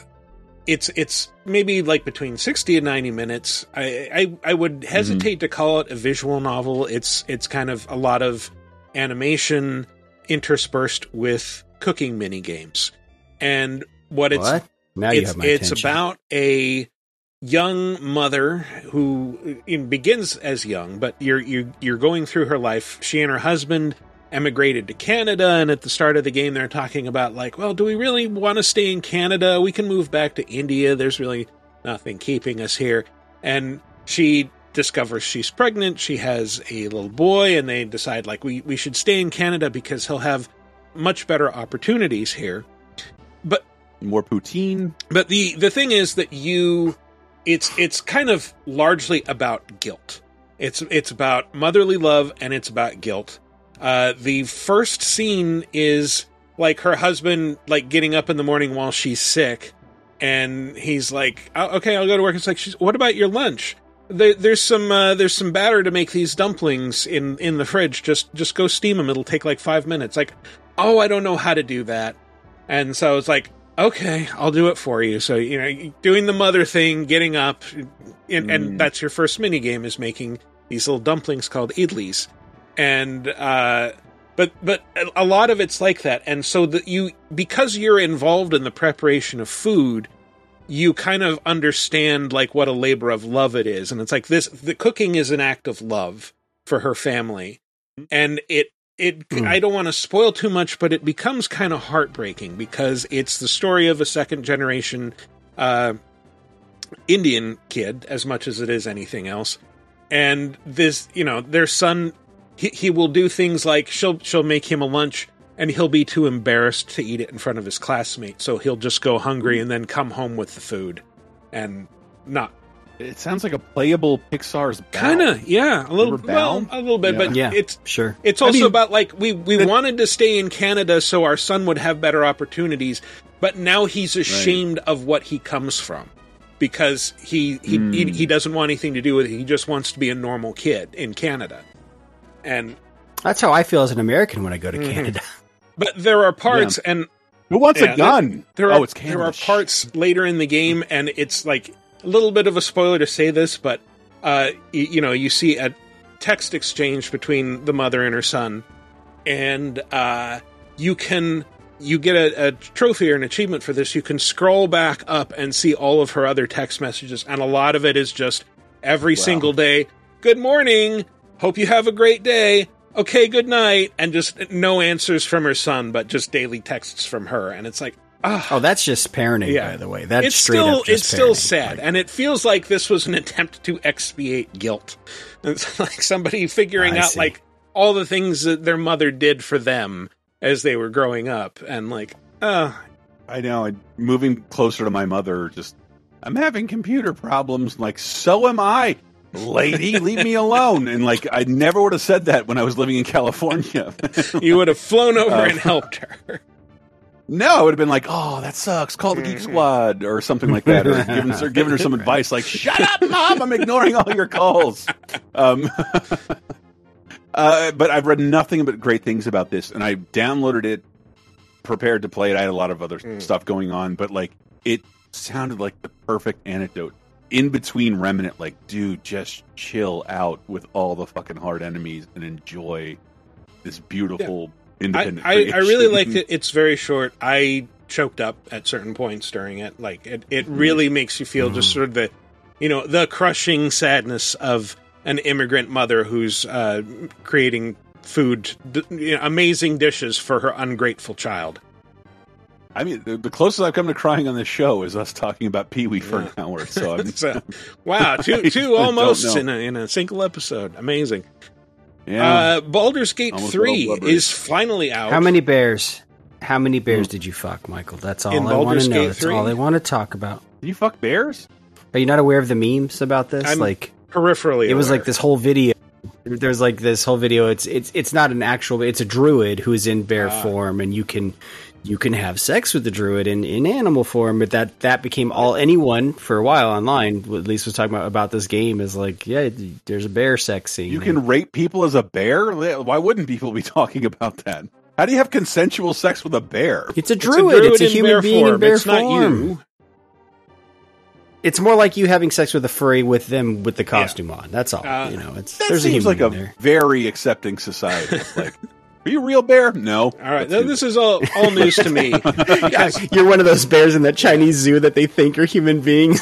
Bear costumes. Have you seen that? So I've had this since. Oh, where they think it's a human? They think it's a human in a bear costume, but it's like, no, that bear's just underfed. It's just a skinny bear. Like a skinny bear. Yeah. But I see it every time I see an elephant, I just see two vaudevillians in an outfit. I see the knees. I see it. Every time I see a rhino, I think of that Ace Ventura 2 scene. So the game. Oh, I don't want to play it backwards. I've had this since 2020 when it came out in early access, and the early access is still kind of janky. And I played it for an hour or two when it came out, and then it's like, oh, it's coming out again. I should play it for another hour or two. And, so I did, and it's great. It's by Larian Studios, the Divinity studio. And so it has a lot more humor than I would expect from, like, previous Baldur's Gate games. And, it's a fun adventure, very point-and-clicky, and then pointy-clicky combat. And, but like, really... well designed, like you can sneak up on enemies and just like, I'm just going to lob a long distance attack and take this guy out before he even notices, and we'll just skip the turn-based combat altogether. It's got cool dice rolls. You roll a d20 every time you need to do something, and it has a really cool feel.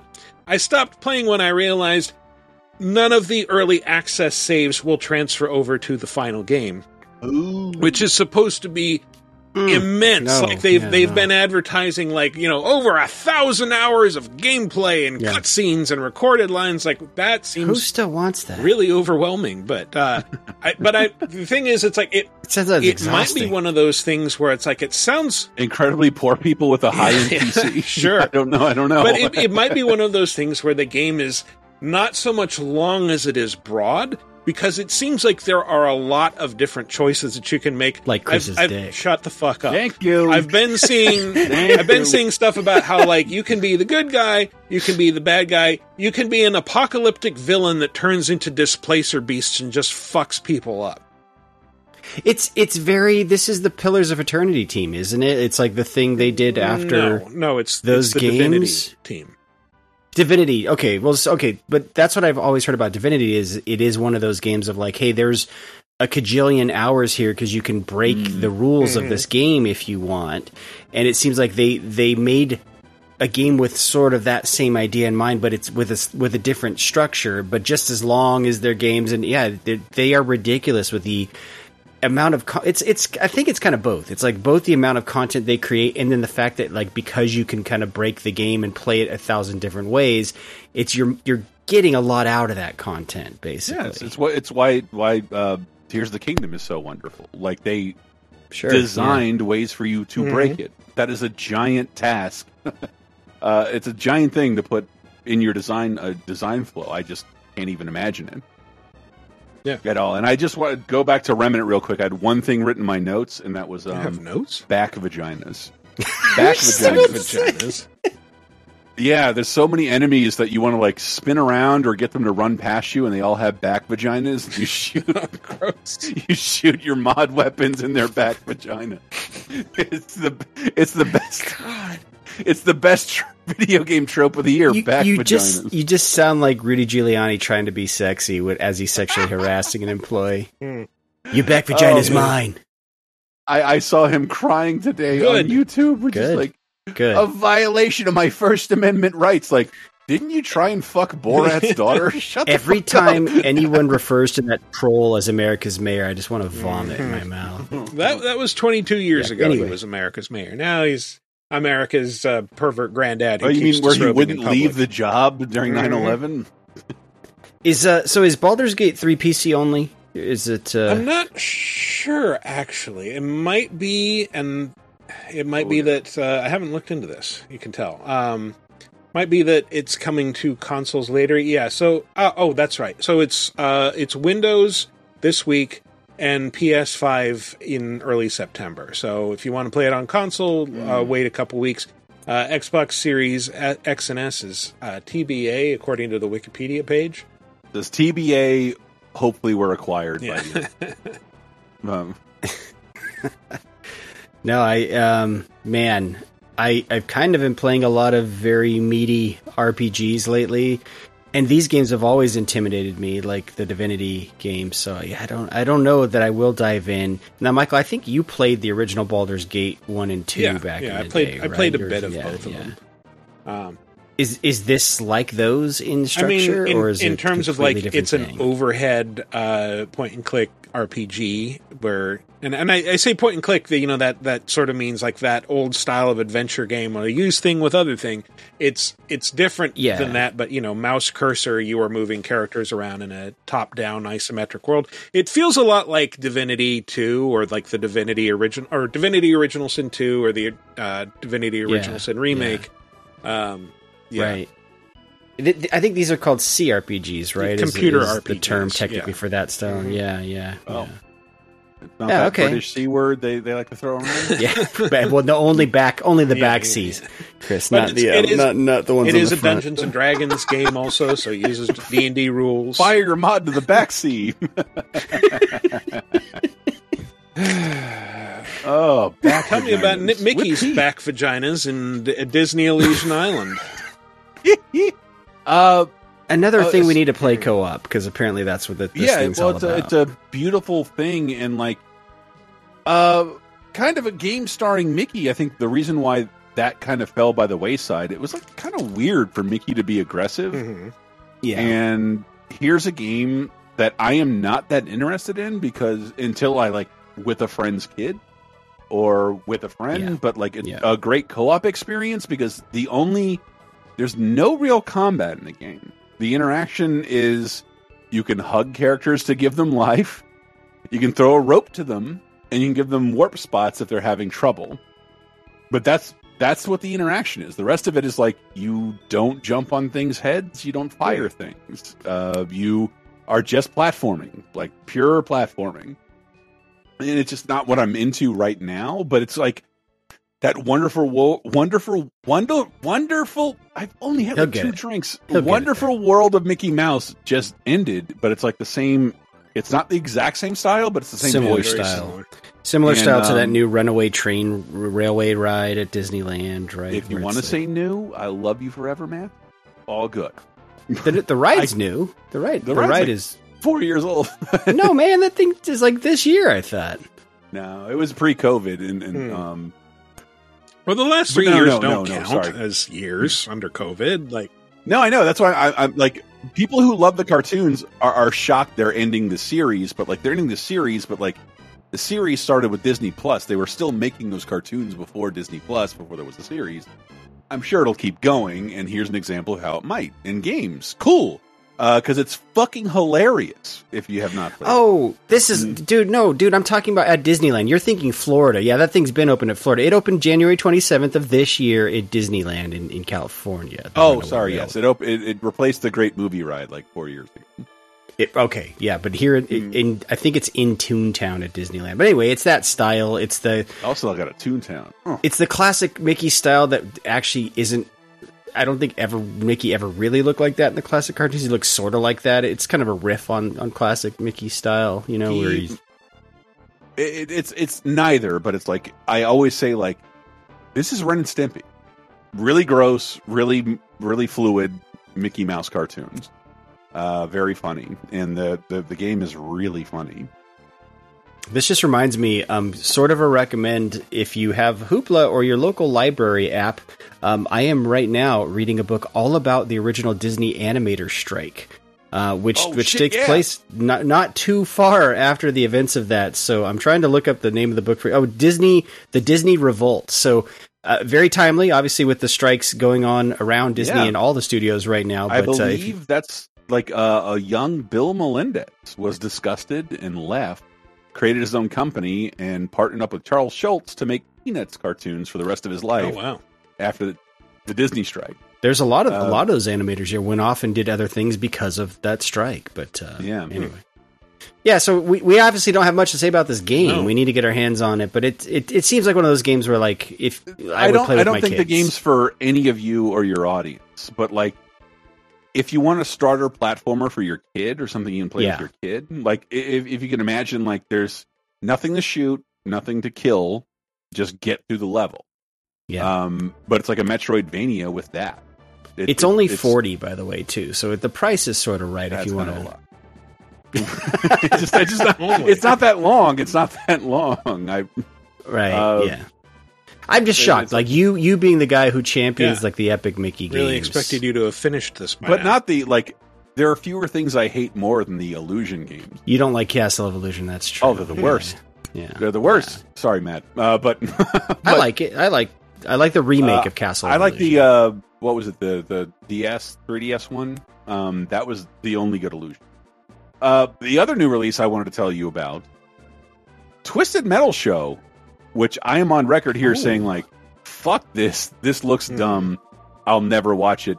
If you go in with those expectations, like, this is Citizen Kane of Twisted. It is so good. I was so utterly surprised by how you fell for my monkey's paw. Ooh, I am one. Is Neve Campbell playing Mackie? Calypso?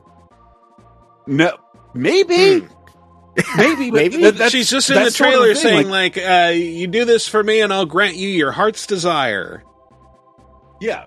Anthony Mackie plays a random character, and if they reveal him to be a Twisted Metal character, I'll be disappointed. But he's hilarious. And your favorite Twisted Metal cars appear, but the people who are driving them aren't the characters in the game. And to that, I say... applause. Who gives a shit? Those characters were never. Sweet Tooth is the only one that matters, and he's in it. He's played by Will Arnett. Exactly, he's in it. And if you haven't seen it, it's voiced by Will Arnett, and it's brought to life by Samoa Joe from wrestling. And, like, he is a fantastic physical actor, whereas Will Arnett is not. Yep. And they choreograph so well. Like, you even see, like, his jaw moving to the same line. It's such a cool character. I saw a behind-the-scenes clip of Samoa Joe talking about the reason he's so good at this, or one of the reasons, is a lot of wrestlers, when they first get started, they wear a mask, like a lucha mask, and they have to learn to work past the mask. Like, because you think about it, it's a handicap in wrestling to not be able to emote, to see your face, your eyes. Like, as an actor, it basically takes away some of your tools. I rolled my eyes at the idea, but combining those two very talented people made one of the more interesting characters I'd seen on screen in a very, very, very, very, very long time. It is worth watching the show just to see how they do Sweet Tooth. And he's the only character I've seen thus far who is driving the right car. The right cars are there, but not the right people driving. And frankly, he's sort of... If Twisted Metal had a hero, which it really doesn't because they're all dirtbags. Like, they're all bad people basically going to hell.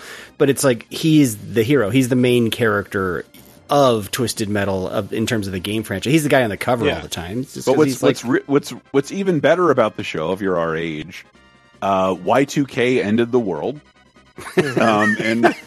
And so basically everything that was popular when Twisted Metal was around was the last thing that had been created. So, like, love it. Homeboy's driving around listening to Cisco and Oasis. I love it.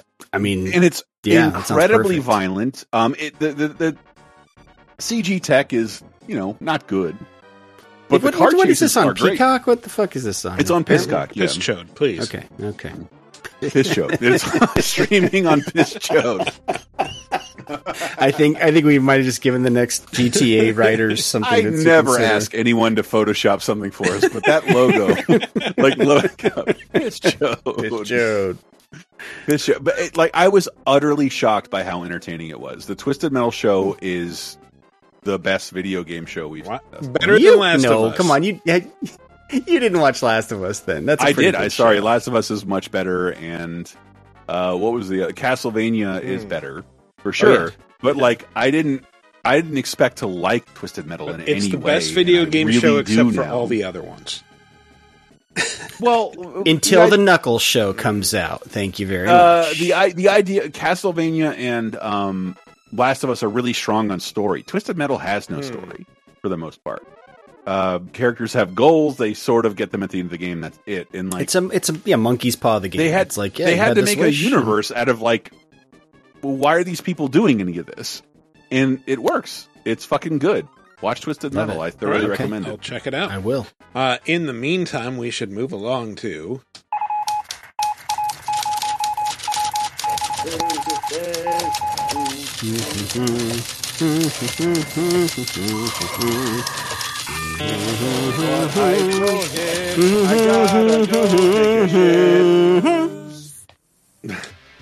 I think we might have been humming two different melodies, but we got there in the end, Chris. No, we were the Looney Tunes theme song. I love it.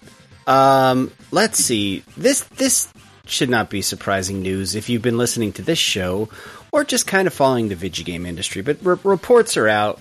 Nintendo is seemingly targeting the end of 2024 for their next-gen console. And I think, honestly, we sort of predicted that on the show several times. We're like, it really does feel like geniuses. Switch 2 is probably next year. And actually, this puts that last direct really into context for me. It's like, oh, yeah, the reason Nintendo was showing some stuff, including that Princess Peach game, like, which goes into early next year, I think this direct was meant to be like, this is sort of like, this is the swan song for the Switch. Here's all the cool stuff you have as we close out this generation.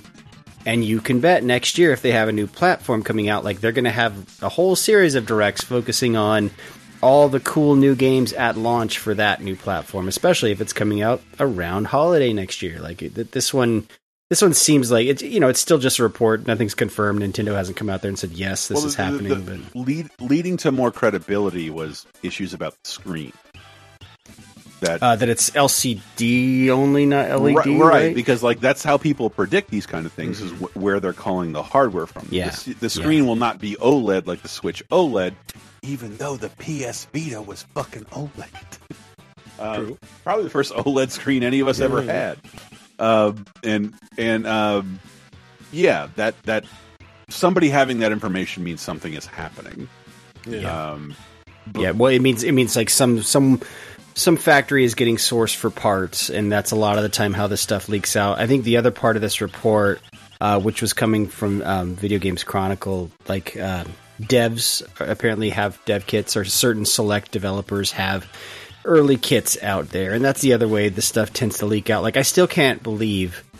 Remember when the PS5 dev kits leaked and we all were like, there's no way it actually looks like that? And then I saw one of those monstrosities in person.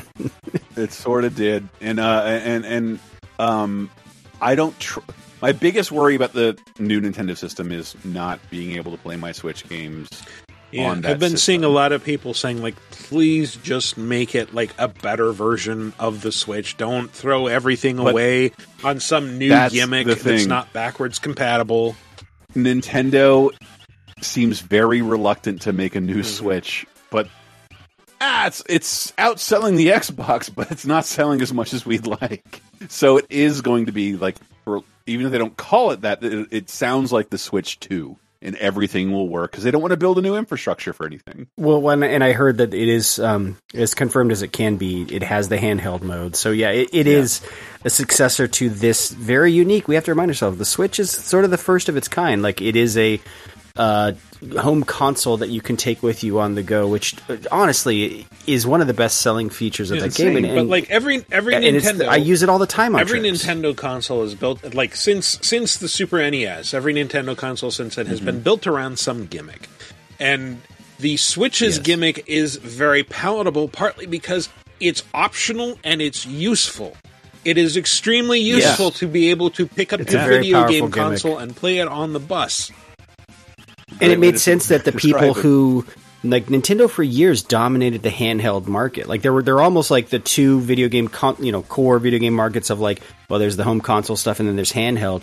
And Nintendo dominated the handheld, and now they have the only console platform that can sort of do both. So it would make sense that they would continue this. It's very much in their lineage, is I guess what I'm trying to say. And that the other news story I sent you was about evidence of how bad Nintendo's online infrastructure is. And it was like, after 5 months, Mario Kart 8 and Splatoon are playable on Wii U again. Congratulations. How bad are you at online? Do you have friend codes? Can you look at friends' names? I think what surprised us about the story is these are two games that have been out of commission for 5 months. And we were all like, why bother? Why would they fix that? Like, it's on the Wii U. I mean, like, they're very popular. I'm guessing they still have active player bases. Have I never told you that like, I think I told that story a while ago. My friend, her son was obsessed with Mario, and she's a single mom, and he's holding up this, like, Chinese bootleg thing. I'm like, do you not have a Switch? Like, no, we can't justify it. I'm like, does he want to play Mario Kart? Take my Wii U. Has literally all the Mario games on it. And I asked her for it back a few weeks ago because I am a shitty hoarder with consoles, and she's like, he's still playing it. He's still playing it. I'm like, if he's still playing it, keep it. But when he's done, bitch, give it back. But I thought it was so, like, how bad is Nintendo at infrastructure online? Do we have friend code? Do we have voice chat? No.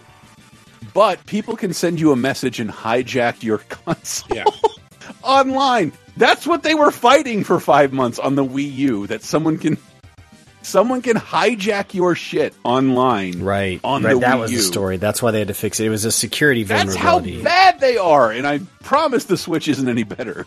But yeah, if there's a new Switch, don't look forward to having a great online ecosystem. That's all I'll say because of this news story. Wow. All right. Well, a news story that probably wasn't written by AI, unlike the next story. Have you guys been following the saga of Glorbo? All hail Glorbo. Pretend I'm a listener and I don't know. It's not a real thing, but it is a thing that basically, those internet pranksters, people they wanted to trick AI. Because, we've all kind of been to those articles where, like, this was not written by a human being. This was scraped from the internet. And it is somehow this article just threw a series of things together that may or may not be based in any actual fact. And folks sort of prove, like, yes, this does actually happen. I always thought it was clickbait because maybe, Matt, you're like me, like Disneyland makes an insane change. And it's like, I click the article. Disneyland was created in 1955. Yeah. Like, Jesus Christ, why are we starting from this? And then the reason why we all know is that's been meant. That was those articles had to be written that way to game the Google algorithm. Just like it always begins with a stupid history lesson or an anecdote about on cold winter days my mother used to make this porridge, and 10 paragraphs later have the actual recipe. Stuff like that. Right. But and the way those came about or will come about in the future is AI will kind of put all that together for you, because why pay a human being to write all that filler garbage? I love that we have now computers writing articles to trick other computers. Can we start the computer war where it's like basically, you know, the AI is fighting the Google search algorithms? Because that's basically what's happening with this. Laser Time said, "I am gay, will not tolerate." What they did was they just started talking about Glorbo, this exciting new feature called Glorbo that's coming to World of Warcraft. Oh yes, like, that was hilarious. It was a fake. It's a fake boss, right? I don't think they even specify. They just say we can't wait for this to be added in this upcoming update. We're very excited about this feature, and then like some article was like World of Warcraft players are very excited about Glorbo being added. But I love what they did. The players, as people do when it's like a fake thing, they started to. I think some people did name it as a boss. Others named it, like Michael said, like kind of as this feature. Like, and so what happened is the AI, it didn't know what was real, so it just put it all in that article. And it's like it's very obvious the article doesn't know what Glorbo is. The thing is, that like, article had a byline, like Lucy Reed, I think was the name. And now I wonder, like, was that really? Did they actually trick a ChatGPT bot? Or was that some poor harried freelancer making like $5 a post who was just like, fine, Glorbo, fuck it, yes, here it is. And they couldn't find out what it actually was, so it's just like, Michael players are very excited. Both written game news, and you have to go to Reddit and like, this is impossible to source, but this is the thing everyone's talking about. What the fuck is going on? Yeah. You have to but they did it again, by the way. They so that was with World of Warcraft. So now the Destiny 2 community did it again, and they fooled another AI website in the process. And so we all know how this is going to end. Every gaming community now is just going to start a Glorbo meme, and it will continue to trick AI. It won't have any lasting effect in the long run because the CEOs will still want to push AI tech because, you know, because it's cheap and that's all that matters. Just fill out content and that'll draw an audience. In the meantime, trolls, do what you do best, which is expose how ridiculous and how stupid this shit is and troll the hell out of these AI bots and show, like, it's basically sow distrust of all this of this technology by showing how you can game it. We should be doing that, by the way, because people are going to come in and have this assumption that AI is right and correct and accurate because it's computers. And it's like, if you can just show enough times, like, no, they're very easy to fool and they're actually written to just kind of regurgitate things that they're stealing, by the way, things that they steal and use under the guise of open source, but it's not. Yeah. It's like, you need to show that. This was happening before AI, though. Because didn't we do that news story like a long time ago about some website was associated with, like, we keep a detailed new release list, and people just copy and paste our new release list. So they started making up fake games. That does sound familiar. And there was no computer involved, but like basically highlighting laziness. Yeah. Well, there's also like just a bunch of fly-by-night sites, and I think they're mostly based in China, so that we can't really go after them. Or, you know, at our old job, we couldn't go after them for copyright infringement because they would just copy-paste entire articles and post them with a new headline and byline. Yeah, the picture hosted on our site. Like, what the fuck? How is this legal? Yeah, and I love that what they call it by Glorbo posting.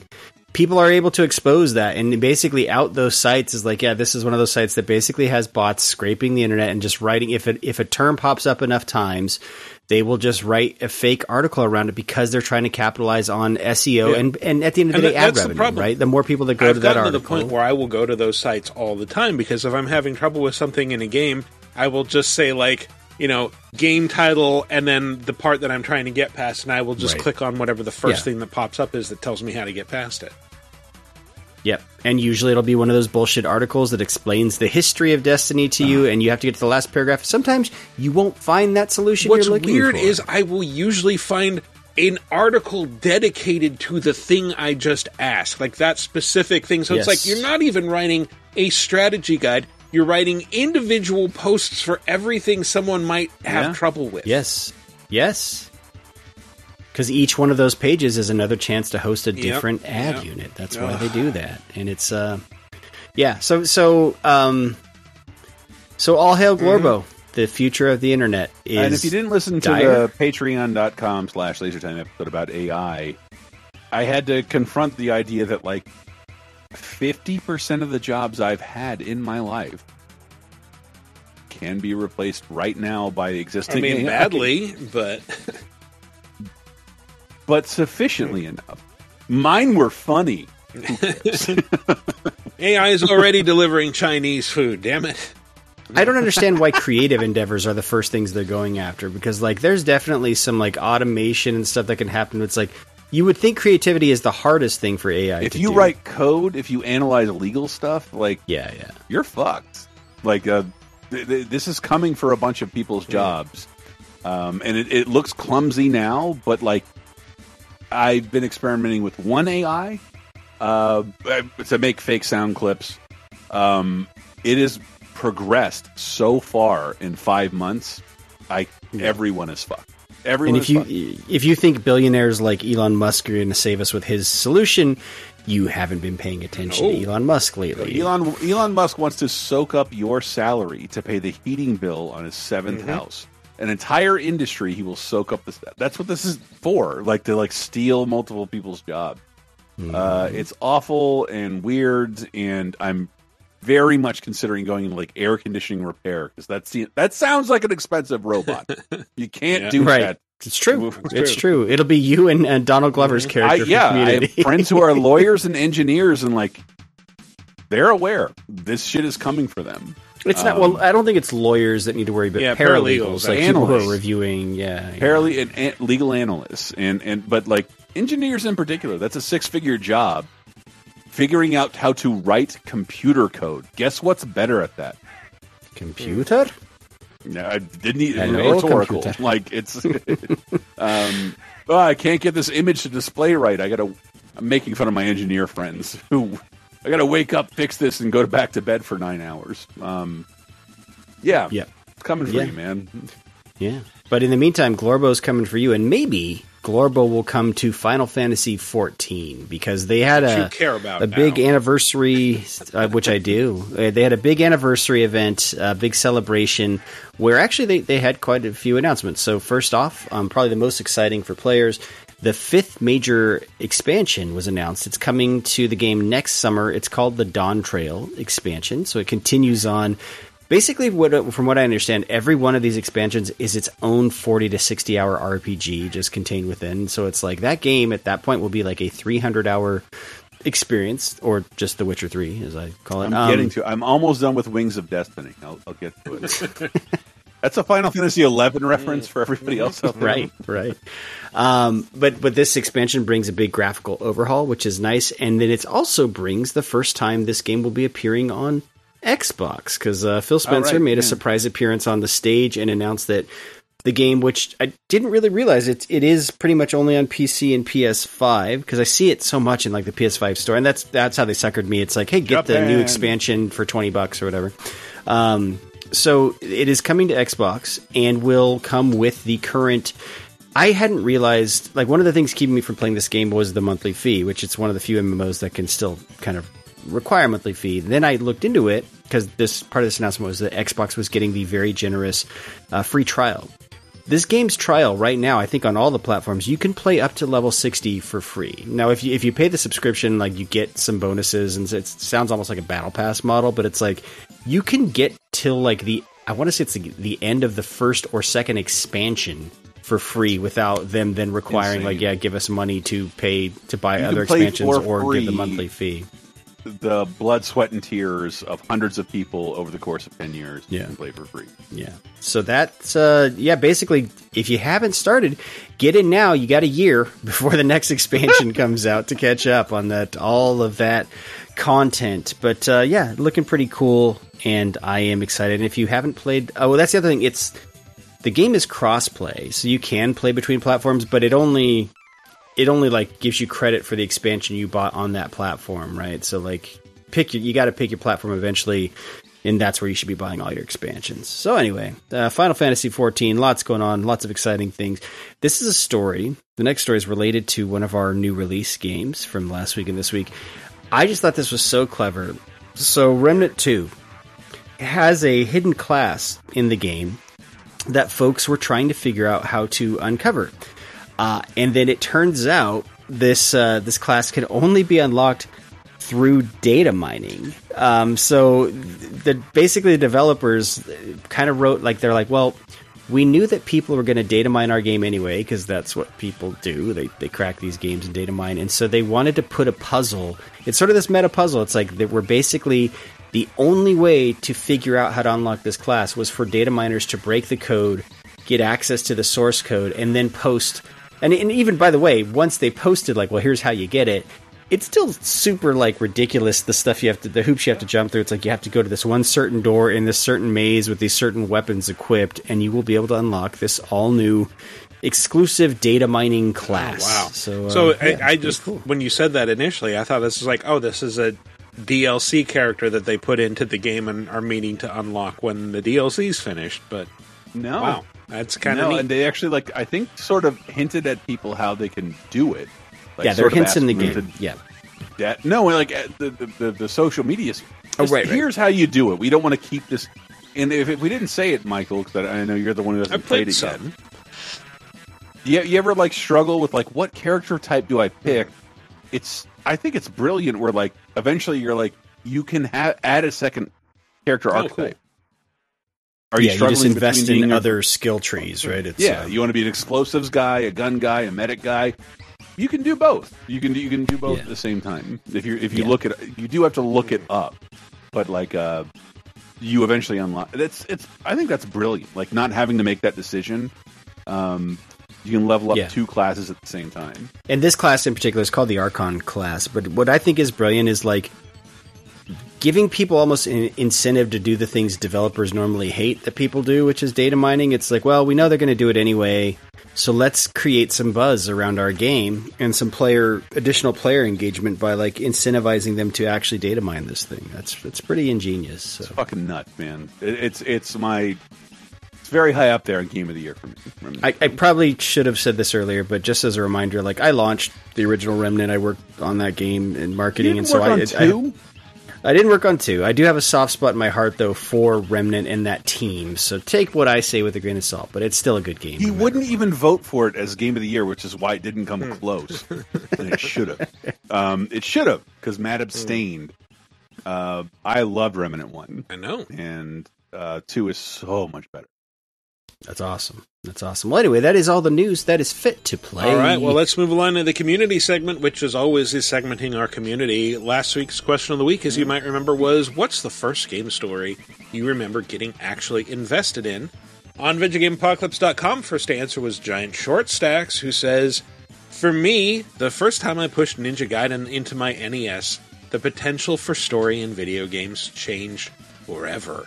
We all knew that the low-resolution pixelated graphics were just a stepping stone to more lifelike visuals.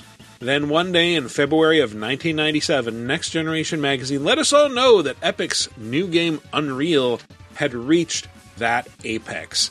Yes, this is an actual PC game screenshot.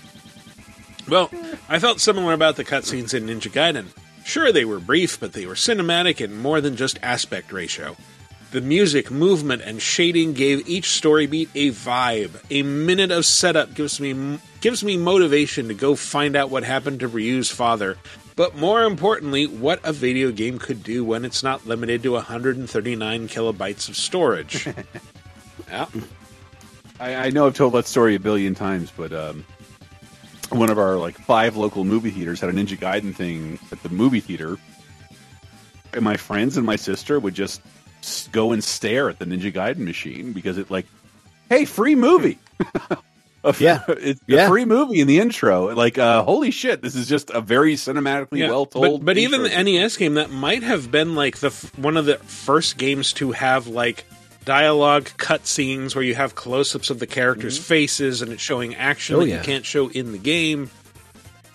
Certainly one of the first with that stuff front-loaded at the beginning of the game. A lot of games back then, like, the cinematic was your reward for beating the game, and it would typically be, like, one or two screens. But, like, Ninja Gaiden's, like, it's starting every act. Attract mode. I remember, like, I was working at Capcom, and, like, why, whenever you hit start, is it still screaming, Resident Evil or Street Fighter? I know it's very Vince McMahon.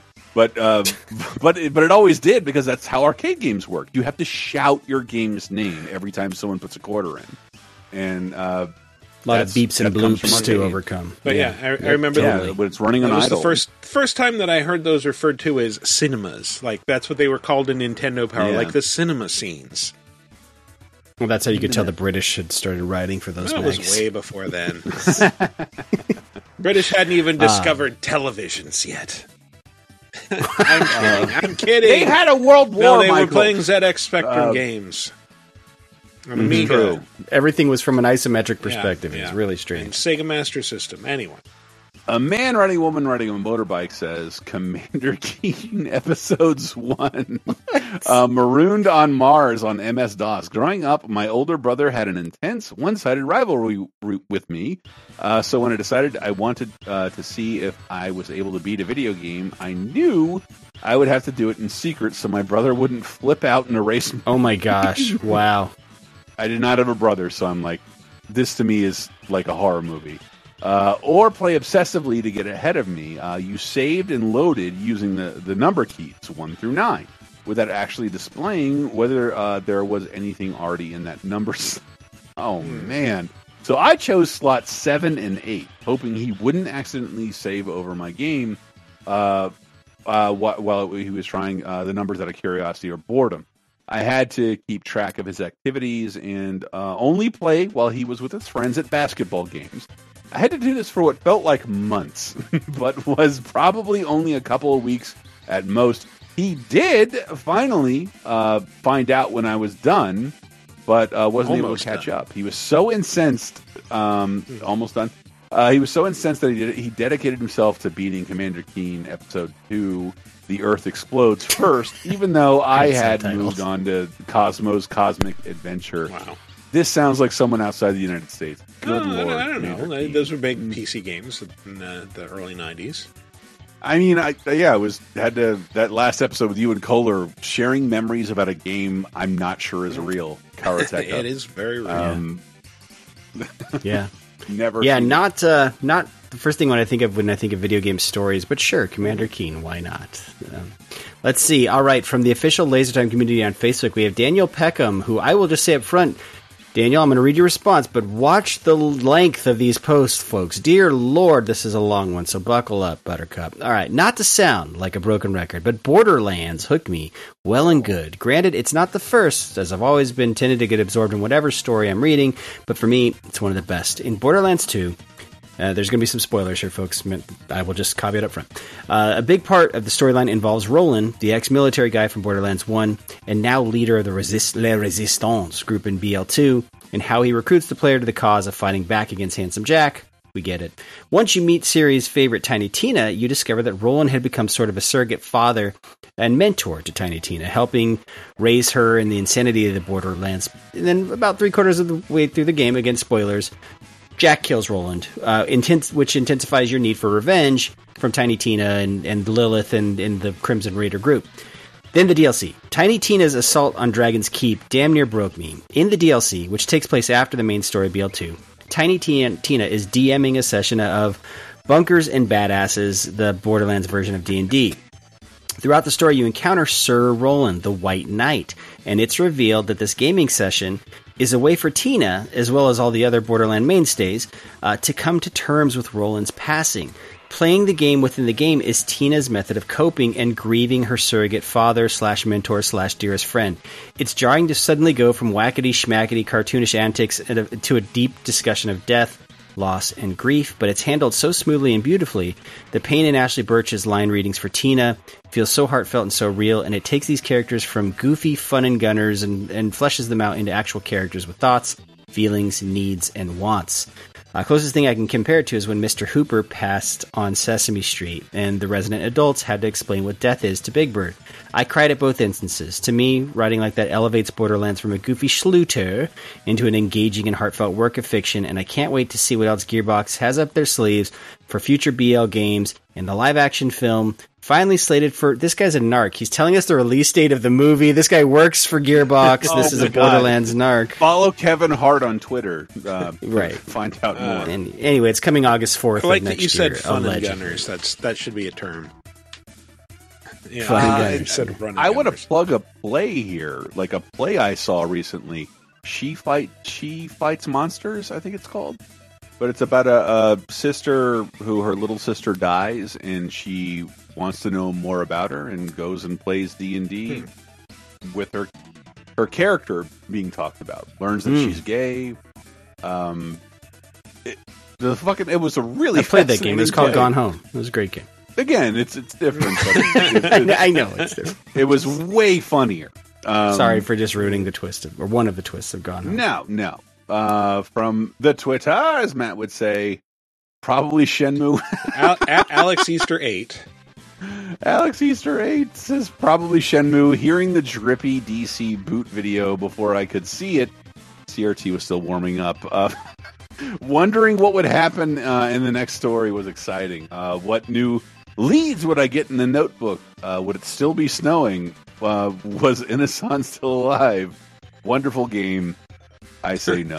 First Shenmue was amazing for its time. It's the sequels that kind of felt lackluster because they never really evolved much past that original formula. No, it was technically... You know what movie is technically fun? Pearl Harbor. Is it? No one's recommending that to anyone. At Jeff BTW says, as an impressionable high schooler from 1996 to 2000, the Resident Evil franchise was the first whose story/lore really took hold and had me personally invested. I took it so seriously, I even wrote fan fiction to fill in the story. I'm sorry. Oh, did I say impressionable? I meant stupid. Entirely his words. Just want to say. You're only human, Jeff BTW. You're only human. We all make that mistake and eventually write fan fiction, and your sins are forgiven. All right, new question of the week. Who's your favorite mainstream actor who crossed over into video game voice acting? I'm kind of at a loss, so I'm just going to say Bill Murray in Ghostbusters. He didn't make a habit of it after that, and honestly, his performance was kind of bad, but it is memorable. No, but it is still really fun. Yeah, it is funny. He's still being Bill Murray, but he's not like... It sounds like he's talking to you in a tent the whole game. Like he's not yet. These guys are toast. You'll never get that. It's more. This guy is toast. Right. Oh, is that it, Ray? Is that what's happening? That's my impression of the Ghostbusters game, which I play. Dan Aykroyd in those games actually does a great job. Oh, everybody else does. I wish all those guys would do more voice acting, especially that Harold Ramis guy. Like, whatever happened to him? Yeah. Well, we have AI now. We can clone his ass, put him in another sequel. Can't wait for the Stripes video game coming anytime now. Anytime.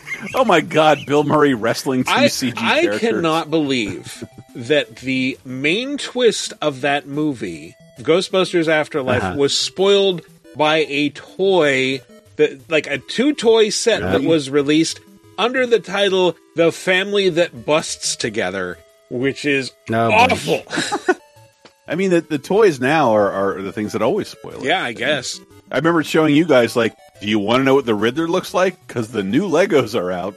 And even though there's been no stills of this at all, here he is. Well, same with Independence Day. That was the original toys spoiled it. And it's like, you had that the aliens and their heads opened up and revealed smaller aliens. Oh, no. The term for that? Toiler. It's a toiler alert. Yeah. Disney is good with that, but like whenever that the Spider-Man movies come out, they always spoil shit with toys. Mm-hmm. Always. Well, yeah, it's like part of the fun of those is which villain's going to be in it. Well, they got to make a toy for that villain. I like that they kind of, with The Force Awakens, worked around that by introducing action figures that had nothing to do with anything in the movie. Like, what the fuck is Constable Zubio? We don't know. And if you read about, like, Grogu, who are better known as Baby Yoda, like, Jon Favreau had to, like, appeal to everyone to, like, we're not making a toy out of this because that'll spoil it. Because that's how things are spoiled. He knew that. Mm-hmm. And that's why for, like, the first year, baby, if you don't know what it's like to have to work, you always have to work with China. And you have to work around, like, Chinese New Year, and you have to get things in, like, a year in advance. And he just appealed to Disney to say, let's not make a toy out of this. Let's make this a real big surprise so no one knows this is coming. And that's why there was no Grogu merchandise available when it was the most popular. Yeah, it's because there's, I mean, I've been through it. Even with game stuff, it's like there is tooling where they actually, you know, you have to get the model right, and that takes a lot of time. But, like, if you put stuff on a boat, as you call it, which is literally it's putting product on a boat versus shipping it via plane, like freight, the shipping cost is exponentially cheaper by putting it on a boat. But in order to get it here on time, that takes literal months. Like, boats still take a while to cross oceans. It's in the purview of, like, 900,000 people. Yes. And yes. I just customs agents and all kinds. I was working on something and like it's Chinese New Year. I'm like, well, have a good day. He's like, no, it's like 2 weeks like to 2 weeks. Month. Yeah, we're shut down. Yeah, like so, like this is going to be an even bigger delay. But that's the way the world works, man. Yeah. Voice actor, mainstream voice actor who crossed over into video game voice acting. Or just mainstream actor doesn't need to be voice actor. Can be anybody. Well, mine is kind of a Paul Reubens type. Okay. Nathan Fillion. That's a good answer. Yes. Good answer. Wow, really good answer. Nathan Fillion in ODST. Sorry. Master Chief's voice sucks. I need a weapon. Like, this guy's like a fucking Wolfman Jack DJ. Yeah, that's where, like, the most iconic video game voice actors came from for a while was radio. Like, Duke Nukem's DJ. True. John St. John. He sucks. Master Chief was a DJ. He sucks. And that was, like, the first time, like, Jesus, I really care about this person. And like, his voice in Destiny as Cade, like, was initially... I played that game so much. He was like, you wiped out everybody. Good. Like that was the end of the level. I played 1,000 times. Good. And then he eventually became way more funny in Nathan Fillion. Oh, yeah. Once they fired Peter Dinklage and all that shit. Yeah, he became outright wacky in that game. But it shows how good Nathan Fillion is. Nathan Fillion, like, I would right now die on a microphone to give Paul Reubens 2 more weeks on Earth. Same for Nathan Fillion. Same with Nathan. Is Nathan Fillion dead? No, I'm just saying that's how much I care about him. I love Nathan Fillion. He did get bounced around a lot. Really, Guardians 3 though. What? That's true. Thankless and mean role. He got Bruce Campbelled essentially by fucking James Gunn. James Gunn always does that to him though. Look what he did in Suicide Squad. He fucked him up. Yeah, murders him. Like, but before you die, embarrass yourself a lot. Like, and he clearly knows he's a good sport. He doesn't care. You know, I love it. Nathan Fillion is the shit, and I wish he was my dad or my boyfriend. I don't know which. Sometimes, can you fuck your dad, boyfriend? My answer is so obvious you guys are going to get mad, which is why I'm going to have to give 2 answers. So the first one, the obvious one, Keith motherfucking David is an amazing actor that crossed over and just owns any video game part he does, including his parts is in Mass Effect as Admiral Anderson. Saints like, Row. The Arbiter and Saints Halo. Row or the Arbiter, man. Mm. So much. So yeah, Keith David is the obvious. So this is why I'm going to go with one.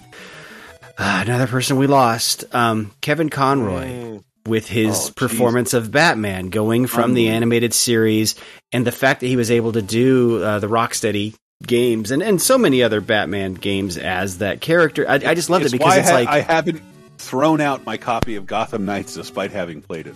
I love, though, that we had that continuity, right? Like, because we sort of lost that Batman character after the animated series, but he kept doing the voice in video games. And so it's kind of like we got his Batman for like 30 years, which was amazing through his video game voice performances, you know? Yeah, because he's the best Bruce Wayne, I just watched The Flash, and how much I don't like Michael Keaton as Bruce Wayne, but love him as Batman. Kevin Conroy was the absolute as both character. Yep. So that's my, I mean, what, yeah, just, and it makes sense, right? He started in, you know, he's voice actor, just jumping from TV to video games, but you know, that's not an easy leap. And he said as a closeted gay man, he knew what it was like to present himself differently in public and in private. That was an amazing thing that he said before we lost him. He didn't come out until like the last 2 years of his life, and had to live a Bruce Wayne Batman existence. But seamlessly made that transition to games where Paul Reubens calls out in the behind the scenes piece. It's like you got to do 3 or 4 reads of each line because there's some context. Different stuff might have happened in the video game that wasn't planned for, and so you have to have different takes. And it's like Legolas. This way. Man, well, you just know that Conroy was a pro and nailed every reading. I would kill to hear Ian McKellen do that line reading. Oh, this way, Legolas. I'm a cartoon horse. Oh, I'm the king of candy. I float on the ceiling in Mary Poppins. I can't stop laughing. Is this the portion of the show where we do bad celebrity impressions? Because I'm totally fine with that. I don't think that counts as an impression. I know. Last week, the Sean Connery thing made me laugh for like 4 days, like just thinking about it. Like everything my you guys Pokemon. Said. Let me show you them. Let me show you.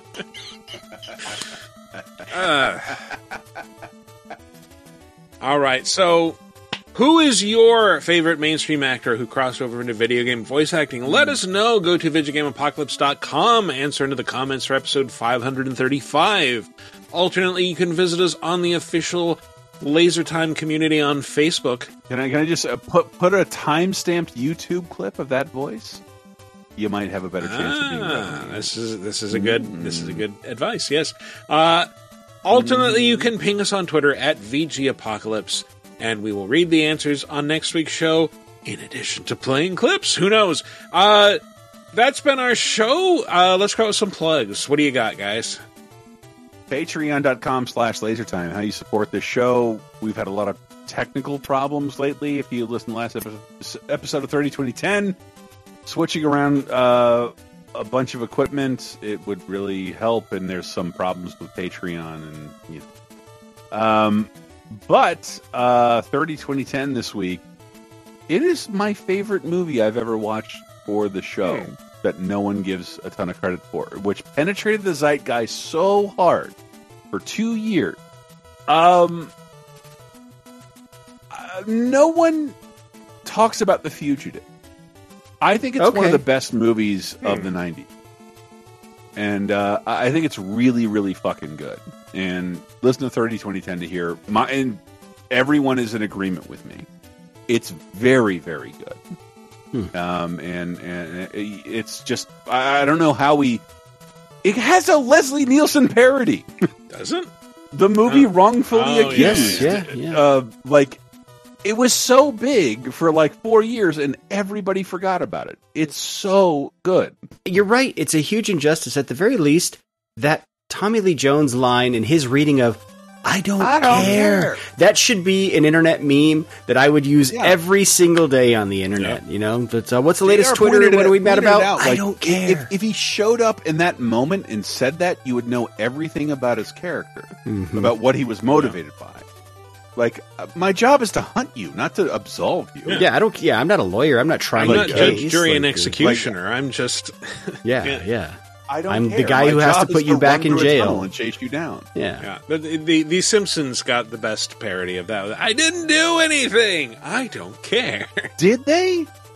Or did the fucking critic? Got him. House of Pies. Every pancake house, waffle house, bottle house, like it was parodied in everything. True. And then it's one of those things that I never hear anybody talk about. And I watched it 5 years ago, and I wanted to yell from the mountaintop. I love Jurassic Park. This might be the best movie of 1993. Isn't Joey Pants in that movie? Yeah. Yeah, he's like hilarious. One of the crew. Didn't that crew, like, there was like a spin-off movie with Harrison Ford? Marshals. It was like just the U.S. Marshals. Yeah, Tommy. Like it's like if Phil Cy Hoffman from Mission Impossible 3 got an Oscar and they made a movie about him. Like it's a movie based on a TV show that none of us would remember. That doesn't matter at all. They could have called it anything. It's wonderful. Watch The Fugitive. I don't care if you listen to the show. Just watch The Fugitive. And then give money to Patreon. Sure. Yes. We have a bunch of extra shows about Indiana Jones, the new Indiana Jones movie, and two James Bond movies that came out the same, like within 3 months of one another. Does that seem insane? It should. It should have a fucking. It should have a multi-episode series. Thing? Is this the whole like who it's actually owns one of the most notorious things in James Bond history? Yeah, but we watched them both at the same time for our format, and I hated them both. But I'm in the minority there. But how could that happen?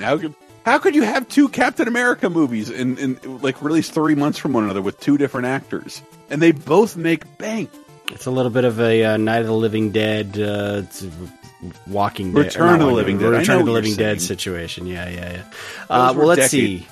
What I will plug, I'm going to see the Toidles movie today as you're listening to this, and I've been sort of slowly seeing all the big summer blockbusters because Chris and I, he promised me we're going to record a big summer movie blowout toward the end of the summer after everything is done, and we're just going to kind of recap and basically lay out our favorites, lay out kind of the stinkers that we saw, and just go talk about a bunch of summer movies. So look forward to that. Probably soon. We're kind of winding down on summer flicks, I feel like. There's that. The box office reports are terrible for all the movies. I'm like, they were much better than last year. Mm-hmm. Yeah. All these movies are really fucking good. Like, way above board. As always, you can visit us online at VGameApocalypse.com. Follow us on Twitter at VGApocalypse. Follow me personally on Twitter at Wikiparas. That's been our show. Thanks for listening, everybody. We'll see you next week.